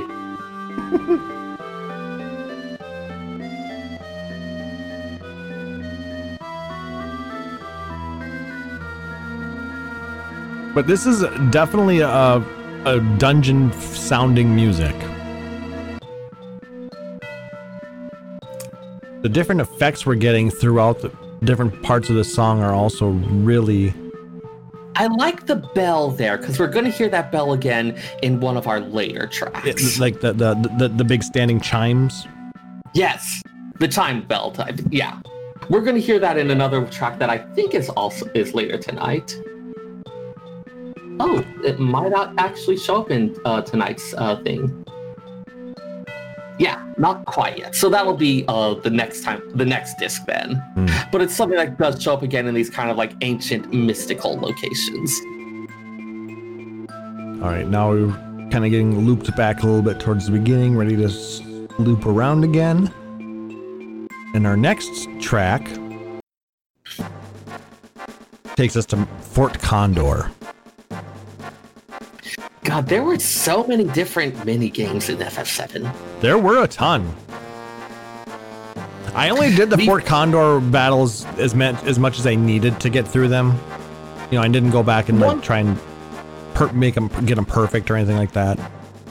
Yeah, one of my pl- uh, playthroughs of FF7, I did go back and check in all the time because it turned out that you could do Fort Condor pretty frequently after a lot of game things.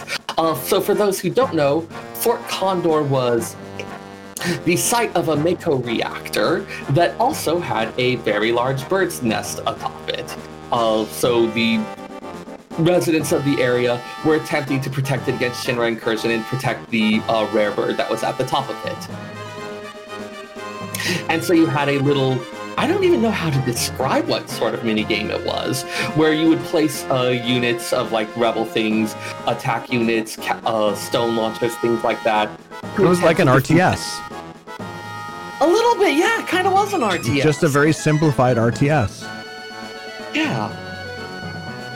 And to push back and defeat the Shinra forces that were coming up the uh, mountain, hill, mountain, whatever, to reach the fort. And it also had a little bit of a feel of the uh, the the the Moogle minigame in six, where you're trying to Yeah. stop the uh, um, Imperial from advancing in the cave. Right. Uh, because like when there did start to be an encounter between forces, it would draw your attention over to that. You could watch how it played out, set out some more things. You of course had limited resources to actually hire your units. Yeah, it really was an RTS, wasn't it? Like kind of crude, especially given that they were making it fit in this complete other game. This was like scaled down a bit, but yeah, it was an RTS. I barely remember this. Yeah, I guess I I remember playing the game a couple of times, but like you, had to do it like you had to do it so many times to get a, a materia or something like that. I think. yeah. But still an interesting little little song for the minigame. Yeah. Uh, it en- there ends up being at least one point where it's quasi-required when we got to the Mhm. huge materia side quest later on. That uh, Fort Condor was one of the sites where a huge materia was. And if you managed to clear that fight successfully, uh, you would also receive the condor uh, would pass away, but then the eggs in its nest would hatch. A- and as part of that, you would also receive a phoenix materia. Yeah, that's what it was. Nicely symbolic. Yes. All right, and then the next song.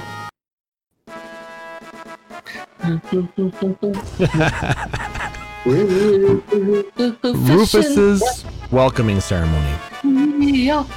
Company.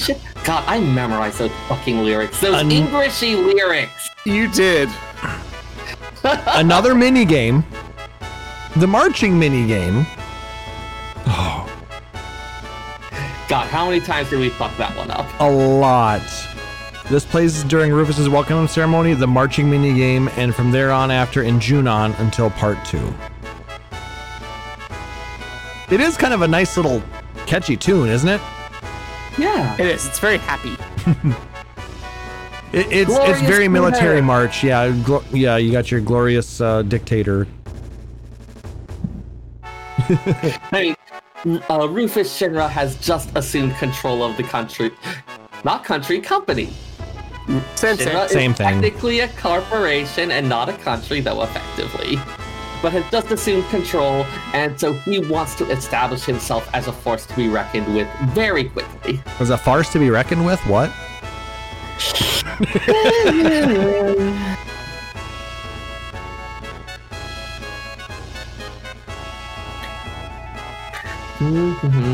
Yeah, it's one of those that's gonna get stuck in your head. Yep. All right, moving on. it's hard to stand on both feet. It's unclear if that's referring specifically to Red 13 or to everyone given the situation that they're in. This is on I the think ship. everyone, Yeah. just because boat. Yeah, this is on the ship Yeah. from Junon the Costa. Yeah.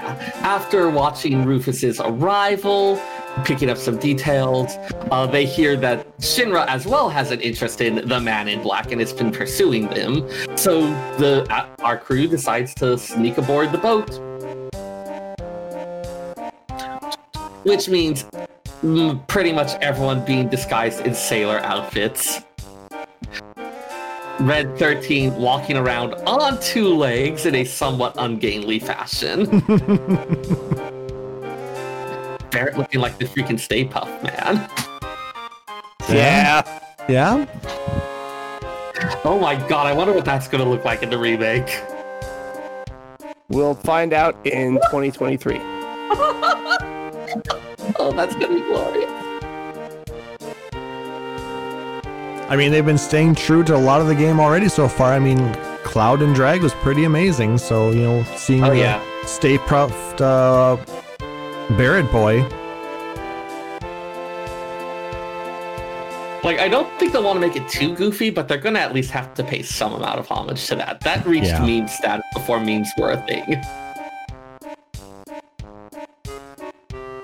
Just love the sound of sound of this song. It it brought a lot of the levity that we need, especially with what's coming up. Yeah. Our- Our Because next song. After, well, after a bit of checking in on the boat, Yep, this is a Trail of Blood. It plays Yeah. in Shinra HQ after the party escapes from the cells and in the cave of the Gi under Cosmo Canyon. I believe it also did play on the boat after we'd observed, uh, spied on Rufus Shinra and some of the others talking, and then noticed that a lot of the sailors are gone. True.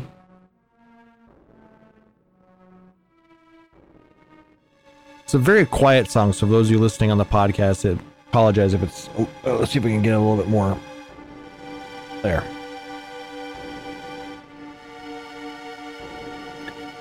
Something is clearly wrong here. It's very And- atmospheric. Yeah. And why are you going down that hallway alone? No, stay together. They're gonna get you, damn it. It's that kind of piece. Can't you hear the swelling of the music? Don't go by yourself. Especially oh. after telling me you were going to go home after this and get married. I retire in two days. or being the young, young teenagers who sneak off to have sex in a closet somewhere, you know they're gonna be punished for that. By death. Cabin in the Woods is a great movie, by the way. It is.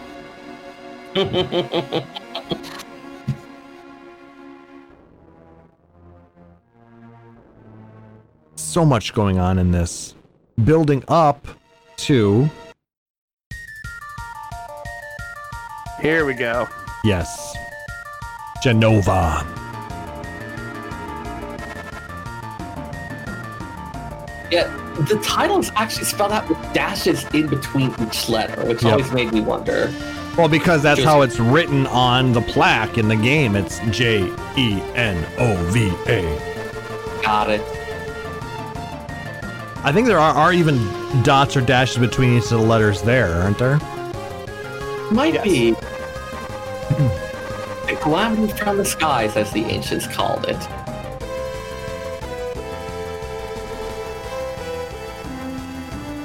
Some call it Mother. Nope, that's creepy. yep. Well, at least they didn't call it Mommy. That's also creepy. How did you make it worse? Nope, So it's the Mommy of Darkness? nope, nope. Stop right there. It's Luna? Stop right there. Sorry, we made a full circle there. May the circle be unbroken. This is actually one of my favorite uh, um, boss themes in Final Fantasy VII. Mhm. This is one of my favorite boss themes in Final Fantasy overall, and I hate this game. Like, this is just such a powerful soundtrack, though, that it just fits what it's doing. Yeah. Yeah, this plays during any of the fights against uh, the different forms of Jenova. We had Jenova Birth, Jenova Death, even Jenova Synthesis, um, and, and you know fighting up with Holis- Heretic Hojo as well. You know, Hojo just is has a, for lack of a better term, he's basically got a, uh, a, a scientific boner for Jenova. Yep. Yep. In the fight with Heretic Hojo, he's actually injected himself with Jenova cells. So. Yep. One of the Jenova uh, fights has a different theme for reasons, plot reasons at that point. Uh, but yeah, the actual Jenova uh, itself was a alien life form that crashed to Earth, or crashed to the planet, not to crashed to the planet. The uh, the ancients found that it could like seem to be able to read their thoughts, uh, mimic their loved ones. It seems to have some type of parasitic existence where it like infiltrates and then destroys the uh, life on a planet it takes over it before seeding itself out to new ones. Lovely. So we've got some kind of strange alien from the skies that's a little bit reflected in that music. Yep. And when fighting Jenova, you'll generally hear this song a lot too.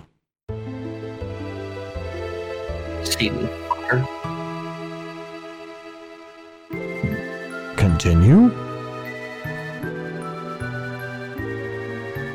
This is the game over theme. At least it's not four minutes like in Final Fantasy One. Oh, and there's that, there's, that theme. Well, because it goes right into the, the start screen. So it kind of pushes right into that and allows you to just kind of seamlessly go into your continue Gen- game. Yeah, Jenova fight is like one of the first ones I remember that really steps it up in terms of difficulty. Oh yeah, those are tough fights. But if we finally get through the off the boat, and we make it to Costa del Sol. I can get there right now. I've got it on teleport. Wrong Costa. I know. Uh, someone get me a pina colada. And I said no salt, no salt in the margarita.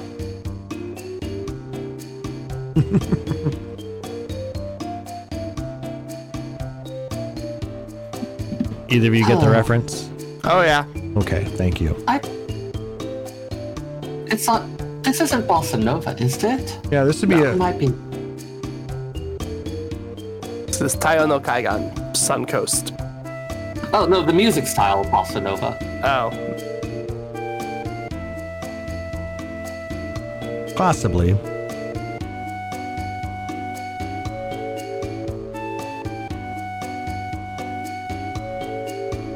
It's a little bit of a breather after all the heavy stuff we just had dropped on us. The entire ship of slaughtered soldiers. Pulls into port at a, uh, a leisure destination. Yep. There actually is a sequence where you get to uh, run into Hojo on the beach, surrounded by beautiful women. Apparently, we're not the type to just gut him then and there. And he drops some mysterious uh, comments, apparently expecting, he sees what the party's doing. He's take seems very intrigued by something he doesn't want to explain to us, and then decides to just drop us some information, musing about being curious what we'll do with it. Even in the midst of this little tropical paradise, he's got that science on the brain. He's ch- running a little experiment and very curious how it's going to turn out. All right. Once we're done with Costa del Sol, we make our way th- further into the game. And in North Corel, we hear this song Mark of a Traitor. Yeah, it's a homecoming for Barret, but not exactly a happy one.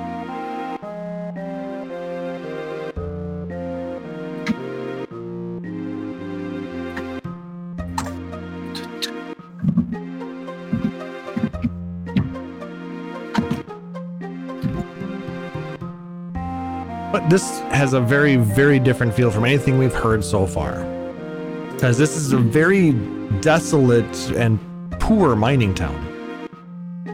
If I remember correctly. It's also kind of like trying to make you sort of think in the past. Like, I don't quite know how to describe it, but just we know this is a flashback, but all the information that we're getting is still in present time. But this particular like chord progression doesn't sound like you're listening to it now. It sounds like you would have listened to it before, and this was to remind you of it. It doesn't sound complete. It sounds like it's missing something, Yeah. but on purpose. I mean, purpose.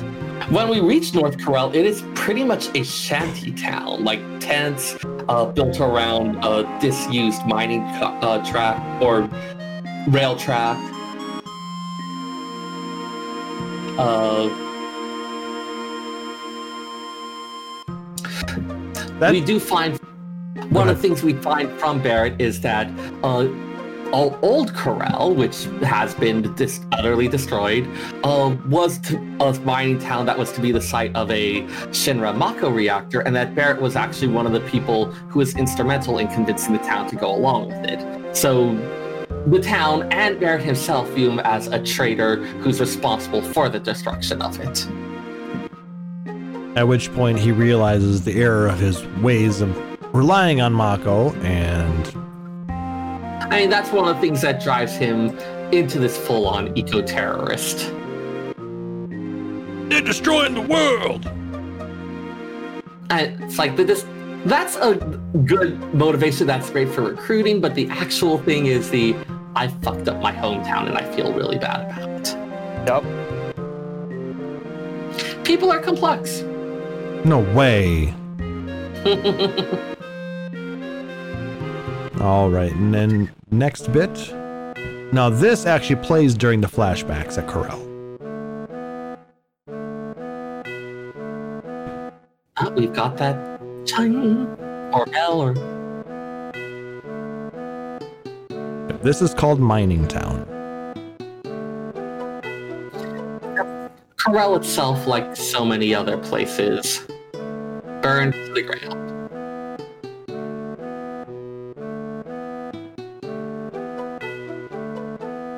It's also a ve- much simpler song.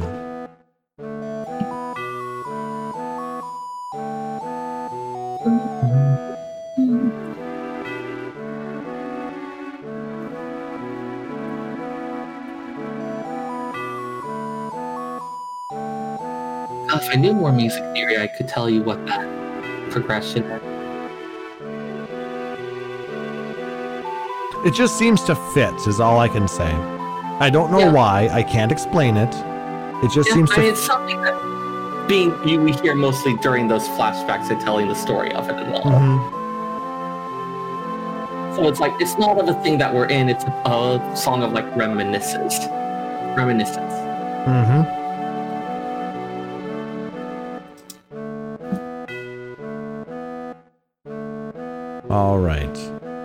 Now the next song is gonna be recognized by everybody. Bit of a tone shift there. But their next no destination, the Gold Saucer. Oh man, this is another one that I'm wondering what it will be like in the remake. Oh, I can't wait for the Gold Saucer.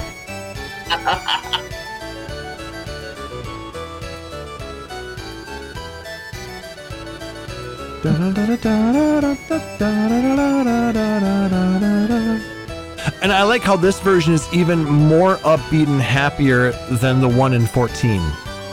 Yeah. I think it is intended at the very least to contrast to the rest of the world. Here's this place that is just an escape from all that. An amusement park for the uh, w- wealthy, actually built above the ruins of Old Corel.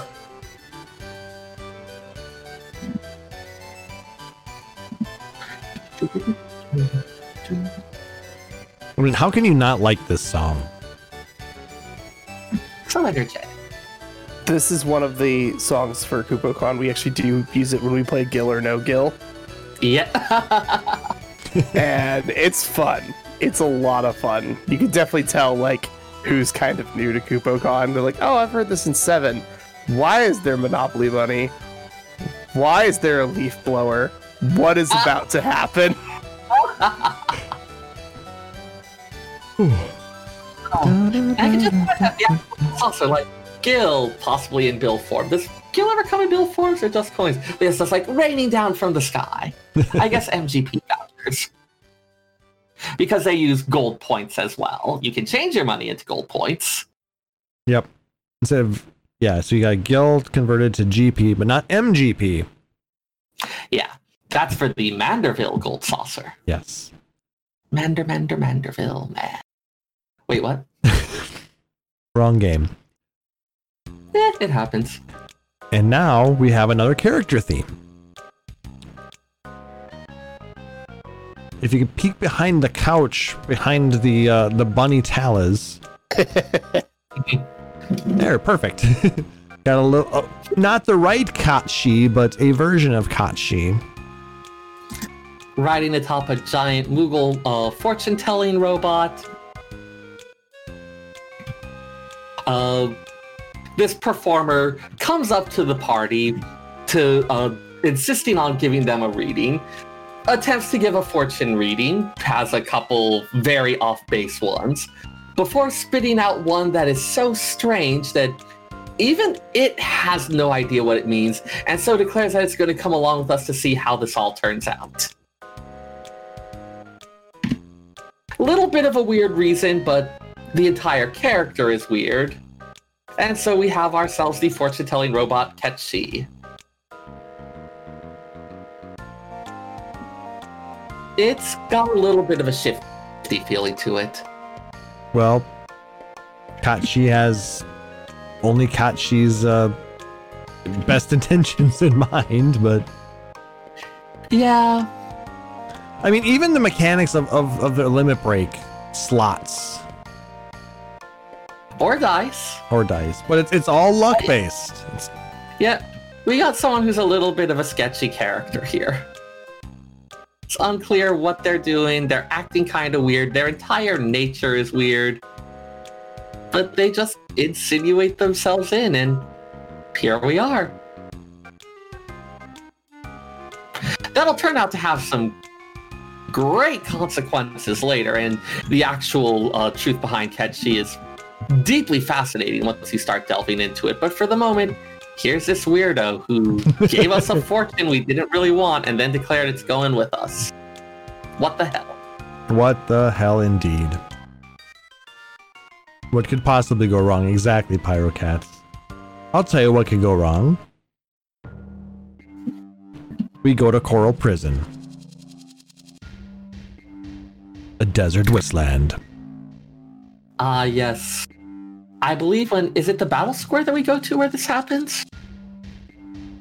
I don't remember. We do something that's drives the plot uh, we- forward, and we go here. We show up on the scene where again a bunch of people have been slaughtered and being in the wrong place at the wrong time. Apparently, the Gold Saucer has its own private police force. And Because of course it does. sen- we get sentenced down to live and die in Corel prison. Containing the burned out remains of the buildings of Corel.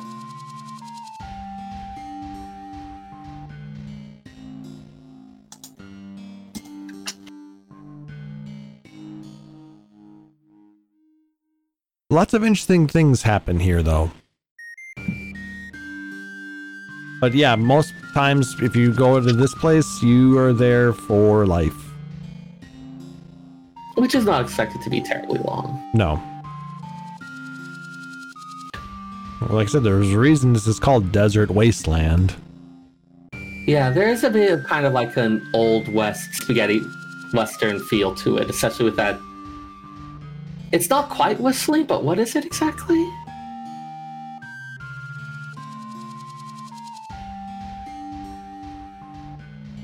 I don't know. It sounds almost like like a recorder or something. I don't know.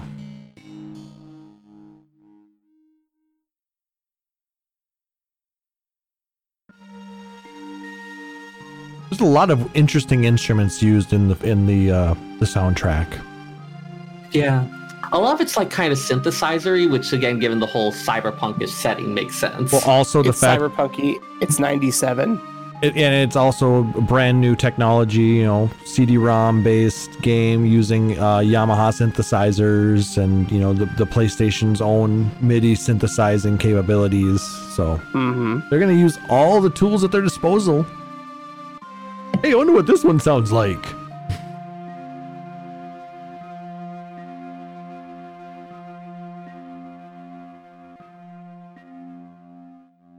Kind of a bummer song to end on, though, isn't it?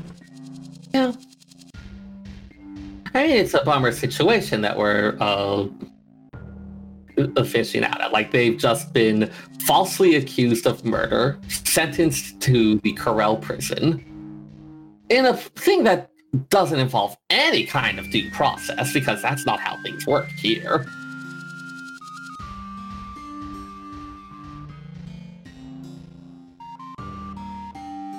But yeah, this is the last song of disc two. We're left on a cliffhanger. Will On they that die? terrible disappointment. Who was responsible for uh, killing all those people? Will they uh, ever be able to clear their name? Find out. Find out next weeks. time on Final Fantasy Z.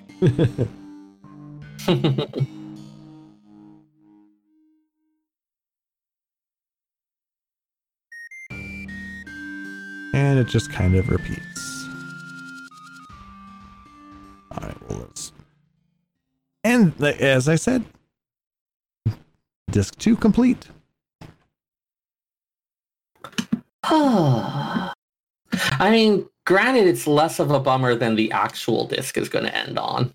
True. Well, yeah, because we, yeah, we've got a lot of game left. Yep. Yeah, Like, we're still on the first disc of the actual game.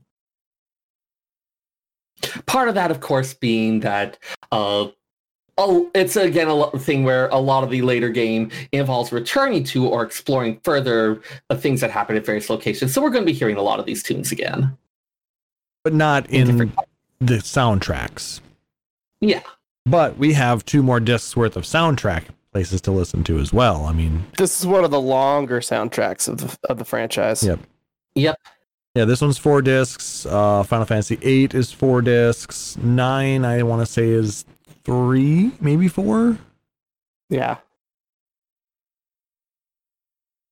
Yeah, I need to. I need to start trying to find source out copies of nine and ten as well now. So, so yeah, Final Fantasy VII. We're halfway through the soundtrack. Hope you guys are enjoying it so far. we weren't sure how long this was all going to take. To be honest with you, we thought we'd be still talking about uh, the live letter and uh, patch notes maybe at this point, but uh, I am actually kind of okay with that Mhm. uh, because we have the uh, thing where I believe tomorrow evening we're closing down. A couple friends asked if we wanted to do our uh, yearly looking at Christmas lights tonight. ah, so yeah, that gives you plenty of time. Yeah, it's only eight twenty for you. Yeah, because it's tonight or not at all. Tonight it is then. There you Yep. go. Tomorrow night we close down. Anything and else? like even people from separate households are not allowed to be gathering outdoors starting tomorrow. Oh wow. Yeah, it's full on. That's crazy. Yeah. And uh, I'm still going to be delivering pizza, so my life it. unfortunately doesn't change very much. Yeah. California has been a bit more stringent on some of these, which is why we've been able to keep our rates a bit lower, but Well, you also have a lot higher population density, so you have to be a bit more strict. yeah. But Everett like ba- has 130,000 people in the entire city. We're kind of okay. Yeah. San Jose has like one point something million. Yet the That's states around me are the ones with the burgeoning uh, exposure rates, and they're the ones with the least populations. Yep. Uh yeah, there's all sorts of interesting stuff about the actual dynamics of this thing once you the short version is that as you start getting to higher numbers that have it, smaller gatherings become more and more dangerous because it's more likely that you'll have at least one person. So it's where it was like, hey, the safe number for a gathering was 20 or less. That that margin has dropped. Yep. And the higher Yep. the infection rate goes, the lower that safe margin goes. And that's why I did Thanksgiving watching DuckTales over Zoom with my parents, which turned out to be really nice. that's awesome. The new DuckTales is amazing. It is. And my dad has very fond memories of the old comics, so. Oh, All right. Was there anything Oh, else yeah. you guys wanted to throw in then before we call it a night? I mean, I could talk about the FFTCG, but like, hey, Opus 12 is out and we're not playing it. oh yeah, Uh, that's right. I did see something that there was like a, a new uh, uh, collector's tin that was released recently for it. Yeah, there's a new collector's tin. There's a new Opus as of a couple of weeks ago. Uh, it's the first one with the double colored cards, like I mentioned a couple episodes back with FanCred. Problem is, is that they've decided to cancel everything for 2020. So there's no world championship. There's no national championship. They're just like, we can't do this safely. We don't have the means to create a thing that would work in this amount of time. So we, they were going to reschedule the 2020 events for just early 2021, and we just have a super busy next year but they're like this isn't changing and some countries are fine and some countries are not so we're just not going to do this we're just going to not have a 2020 anything sorry dudes yeah. But yeah we should be back in a, uh at, at some point we will be back and then we will have more fftcg goodness yeah. but until then, everybody just please stay safe.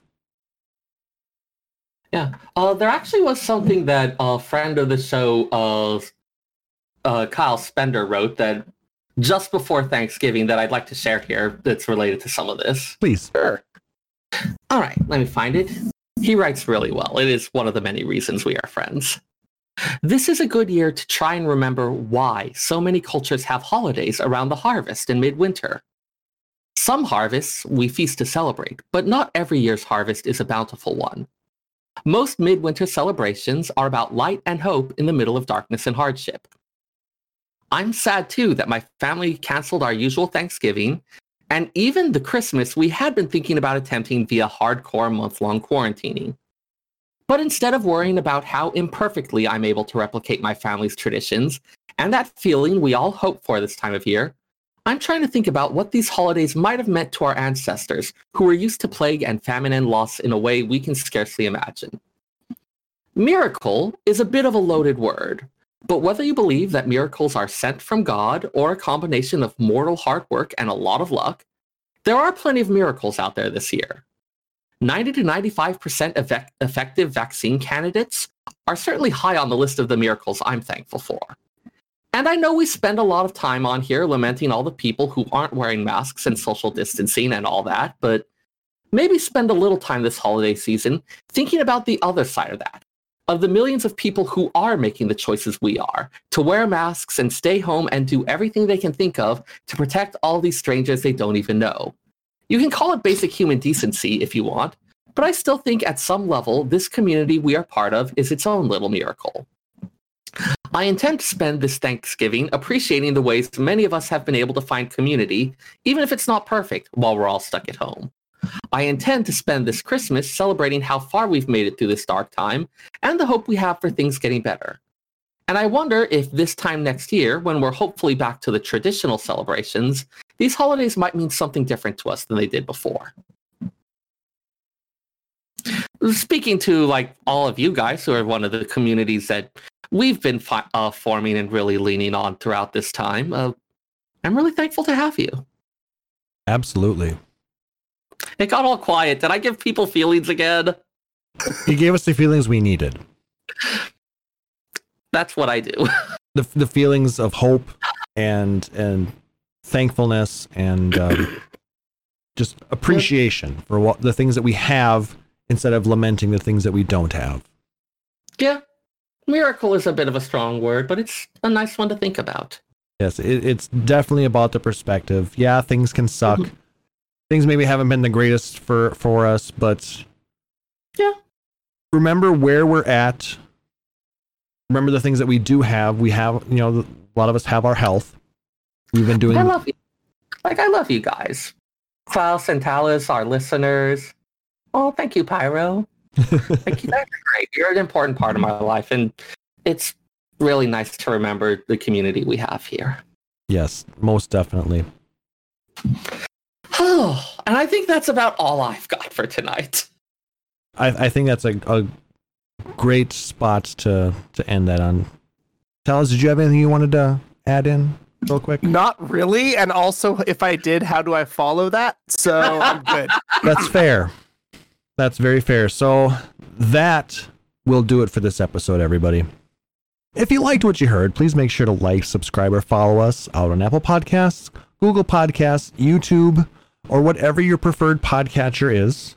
And if possible, leave us a rating or review. It does help people find us and lets us know how we're doing.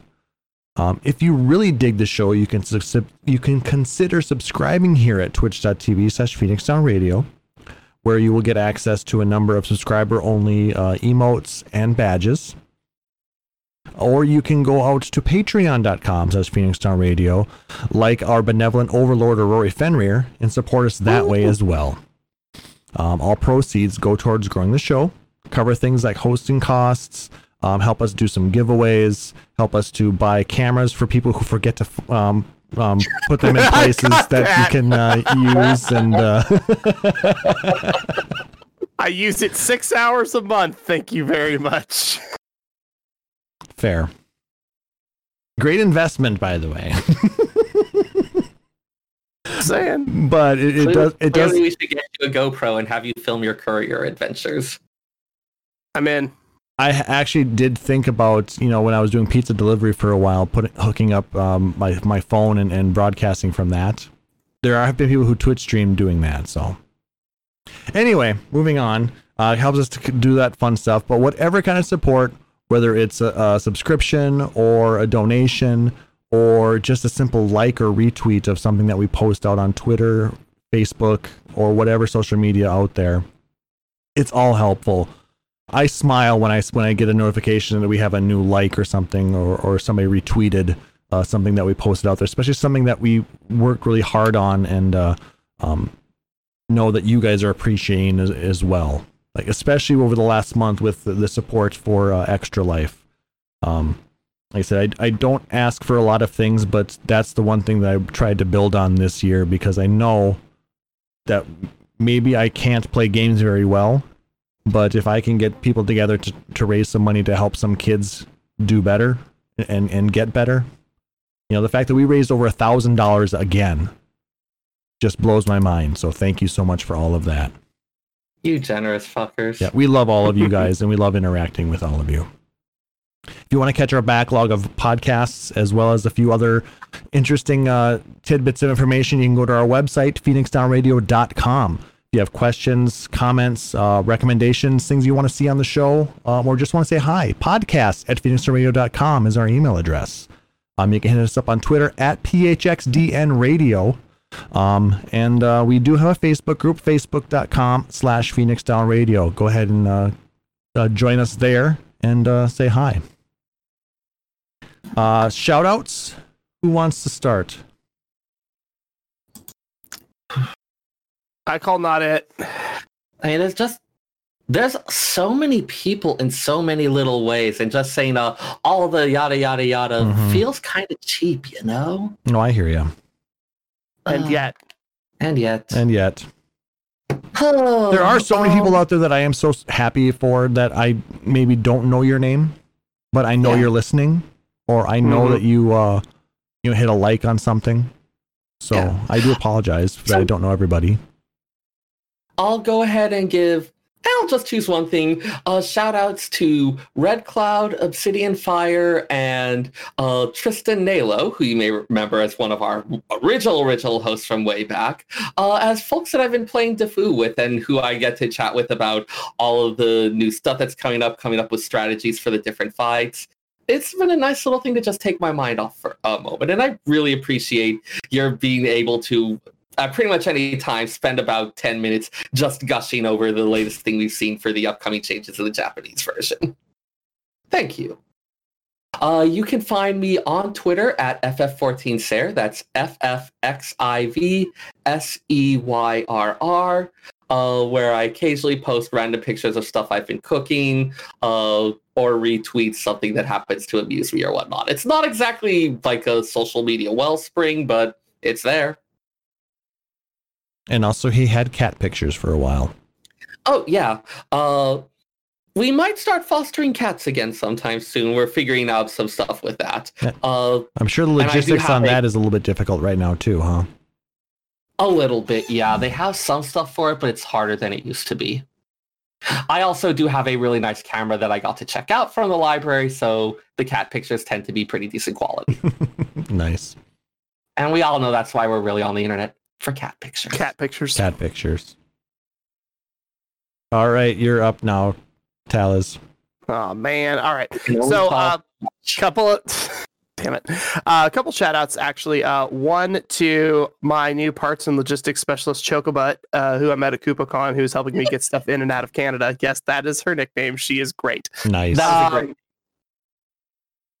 Uh, shout outs to uh, all of my amazing team members for Marvelous Motors. They're helping me get this hot mess off of the ground. Uh, y'all know who you are. A bunch of you don't even listen. Uh, a bunch of you do. So, Alex, whenever you do get uh, the podcast downloaded, hi, I haven't forgotten you. Uh, and Pyrocats as well, my awesome CFO, who has blessed us with the ability to take a business trip to Japan someday. But Does Um, that extend to, to us who are the extended family of Marvelous Motors? I mean, honestly, depending on how many cars I buy from Japan and have to drive from wherever they are to Yokohama, y'all might need some international permits, and I'll see you there. But that's a future us problem. I'm down, man. I, will- I, I Uh, will. right. I will drive my way out there, and and and we'll go. nah, man, I'll fly you from where you're at, and then you have to. I'm just gonna fly you to Hokkaido, and then you have to drive a right-hand drive car all the way to Yokohama Oh darn! in a country you've never been. Have fun. Threaten me with a good time, why don't you? Exactly. Um, also, shout outs to my KupoCon community. Uh, for those who didn't uh, listen to a couple episodes ago, I actually transferred off of Hyperion, which is why my placeholder is now a bunny girl because I thought it would be funny.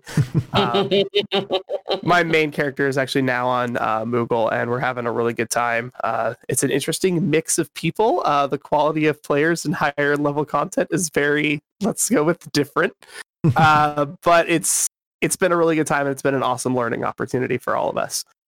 Um, thank you to Klaus and Sarah for being super awesome friends uh, during this weird, chaotic year. It's been nice to have these moments of levity uh, and good people to help keep us grounded so that we can fly even higher. Right. Uh, shout outs to my old AFK friends. Uh, rest in pieces, AFK. Screw you for not paying your employees and embezzling funds. But uh, I still don't like seeing businesses close due to things. Uh, so, bummer, but also I have all the recipes, so DM me. Uh, you can find me on Instagram at Marvelous Tofu. I post pictures of cars and food and weird stuff. Uh, you can also email me at talas at phoenixdownradio.com, uh, and I will respond to a lot of emails in the coming weeks, I hope. Yeah, because I finally created his fucking forwarder. Almost two years later. hey, hey, at least I, I remembered to ask about it this time, so It's true. Also, almost two years. Holy crap. jeez. Yeah. And of course, I have to shout out to uh, and Sarah. Thank you so much for uh, being here and keeping this going with me. I know the last month has been difficult. Um, I've basically been radio silent to most of it because of just things going on. So I want to thank you guys for uh, dealing with me and uh, and and still being here to to, to keep this going on. Um, major shout out to Aurori for checking in on me when I haven't been because I played this game. I would sign in on it daily, religiously, and I stopped. So, so she hit me up on Discord and hey, asked, hey, are you okay? And I'm like, yeah, I'm just dealing with some personal things right now. And she was like, well, cool. If you need me, I'm here. And oh, I missed you guys too, but I just It's need to when someone notices. it is. It really is. I mean, it it made me feel good that hey, somebody noticed that I wasn't there and that uh, I wasn't doing the normal things. You may have noticed the streams have not been, ha- featured me very much. It's been a lot of fishy cam. Why? because fishy cam is awesome for one. If you don't like fishy cam, fuck you. You don't. You're not welcome here anymore. Tell us how you really feel. but two, I've been um featuring a lot of just relaxed, lo-fi, you know, just chill music, and I think that that's what we need right now. Is we need just the ability to sit back, take things in, and just reflect. And and I, some of this music that I've been listening to has been really helpful for me on that, and I wanted to share that with you guys. Shout out to Stream Beats, Harris Heller, for putting out that music, all royalty free. So so you know Twitch ain't gonna be able to DMCA that on us, so we're good there. Um, but uh, to everybody who's tuned into those streams, while you know I sit back and, and just kind of listen to it and, and just let the let it just flow. I, I don't really interact much on those streams. I'm just listening and just relaxing with everybody else. So thank you to everybody who's been uh, sticking around with us over this tough time. You know, the entirety of 2020. You know, we've got one more uh, stream or one more podcast for 2020. So we're kind of wrapping it up a little bit and uh, hopefully moving on to something better in 2021. So we'll we'll see how that goes. But thank you to everybody who's listening, who's still here, and we I really do appreciate it. You can find me out on Twitter at phxdn underscore klauss. Uh, tweeted uh, pics of Red Boko. Uh, yes, that's what we're, I'm calling it, Red Boko. I like it. Doing Boko Loco? No Boko Loco, but well, just watch out for the meteors. um, uh, posted pictures of my Thanksgiving dinner. I actually cooked a, a turkey uh, the Monday before Thanksgiving, and I ate basically a Thanksgiving dinner all week since I was on call that week and had had to work that day. So it is what it is. Um, but uh, like I said, just having you guys all around has been very helpful to me, and being able to continue to do this and come back, you know, after uh, a month off, so to speak, it, it's been refreshing. So thank you. So for my uh, crazy yet uh, lovable co-hosts, Sarah and Talis, I am Santa Claus Nightbringer, wishing everybody a wonderful, wonderful evening. Um, don't forget your friends and your family. And uh, we love you all. And we will see you on the next one. Take care. Phoenix Down Radio is a production of PhoenixDownRadio.com and Illusion Productions. Final Fantasy XIV and Eorzea are trademarks of Square Enix. In-game content for Phoenix Down Radio is a copyright of Square Enix. Open to music for Phoenix Down Radio is provided by Guilty Gear Rocky. Check out the Metal Chocobo theme cover and many other music videos at youtube.com slash Guilty Gear Rock You.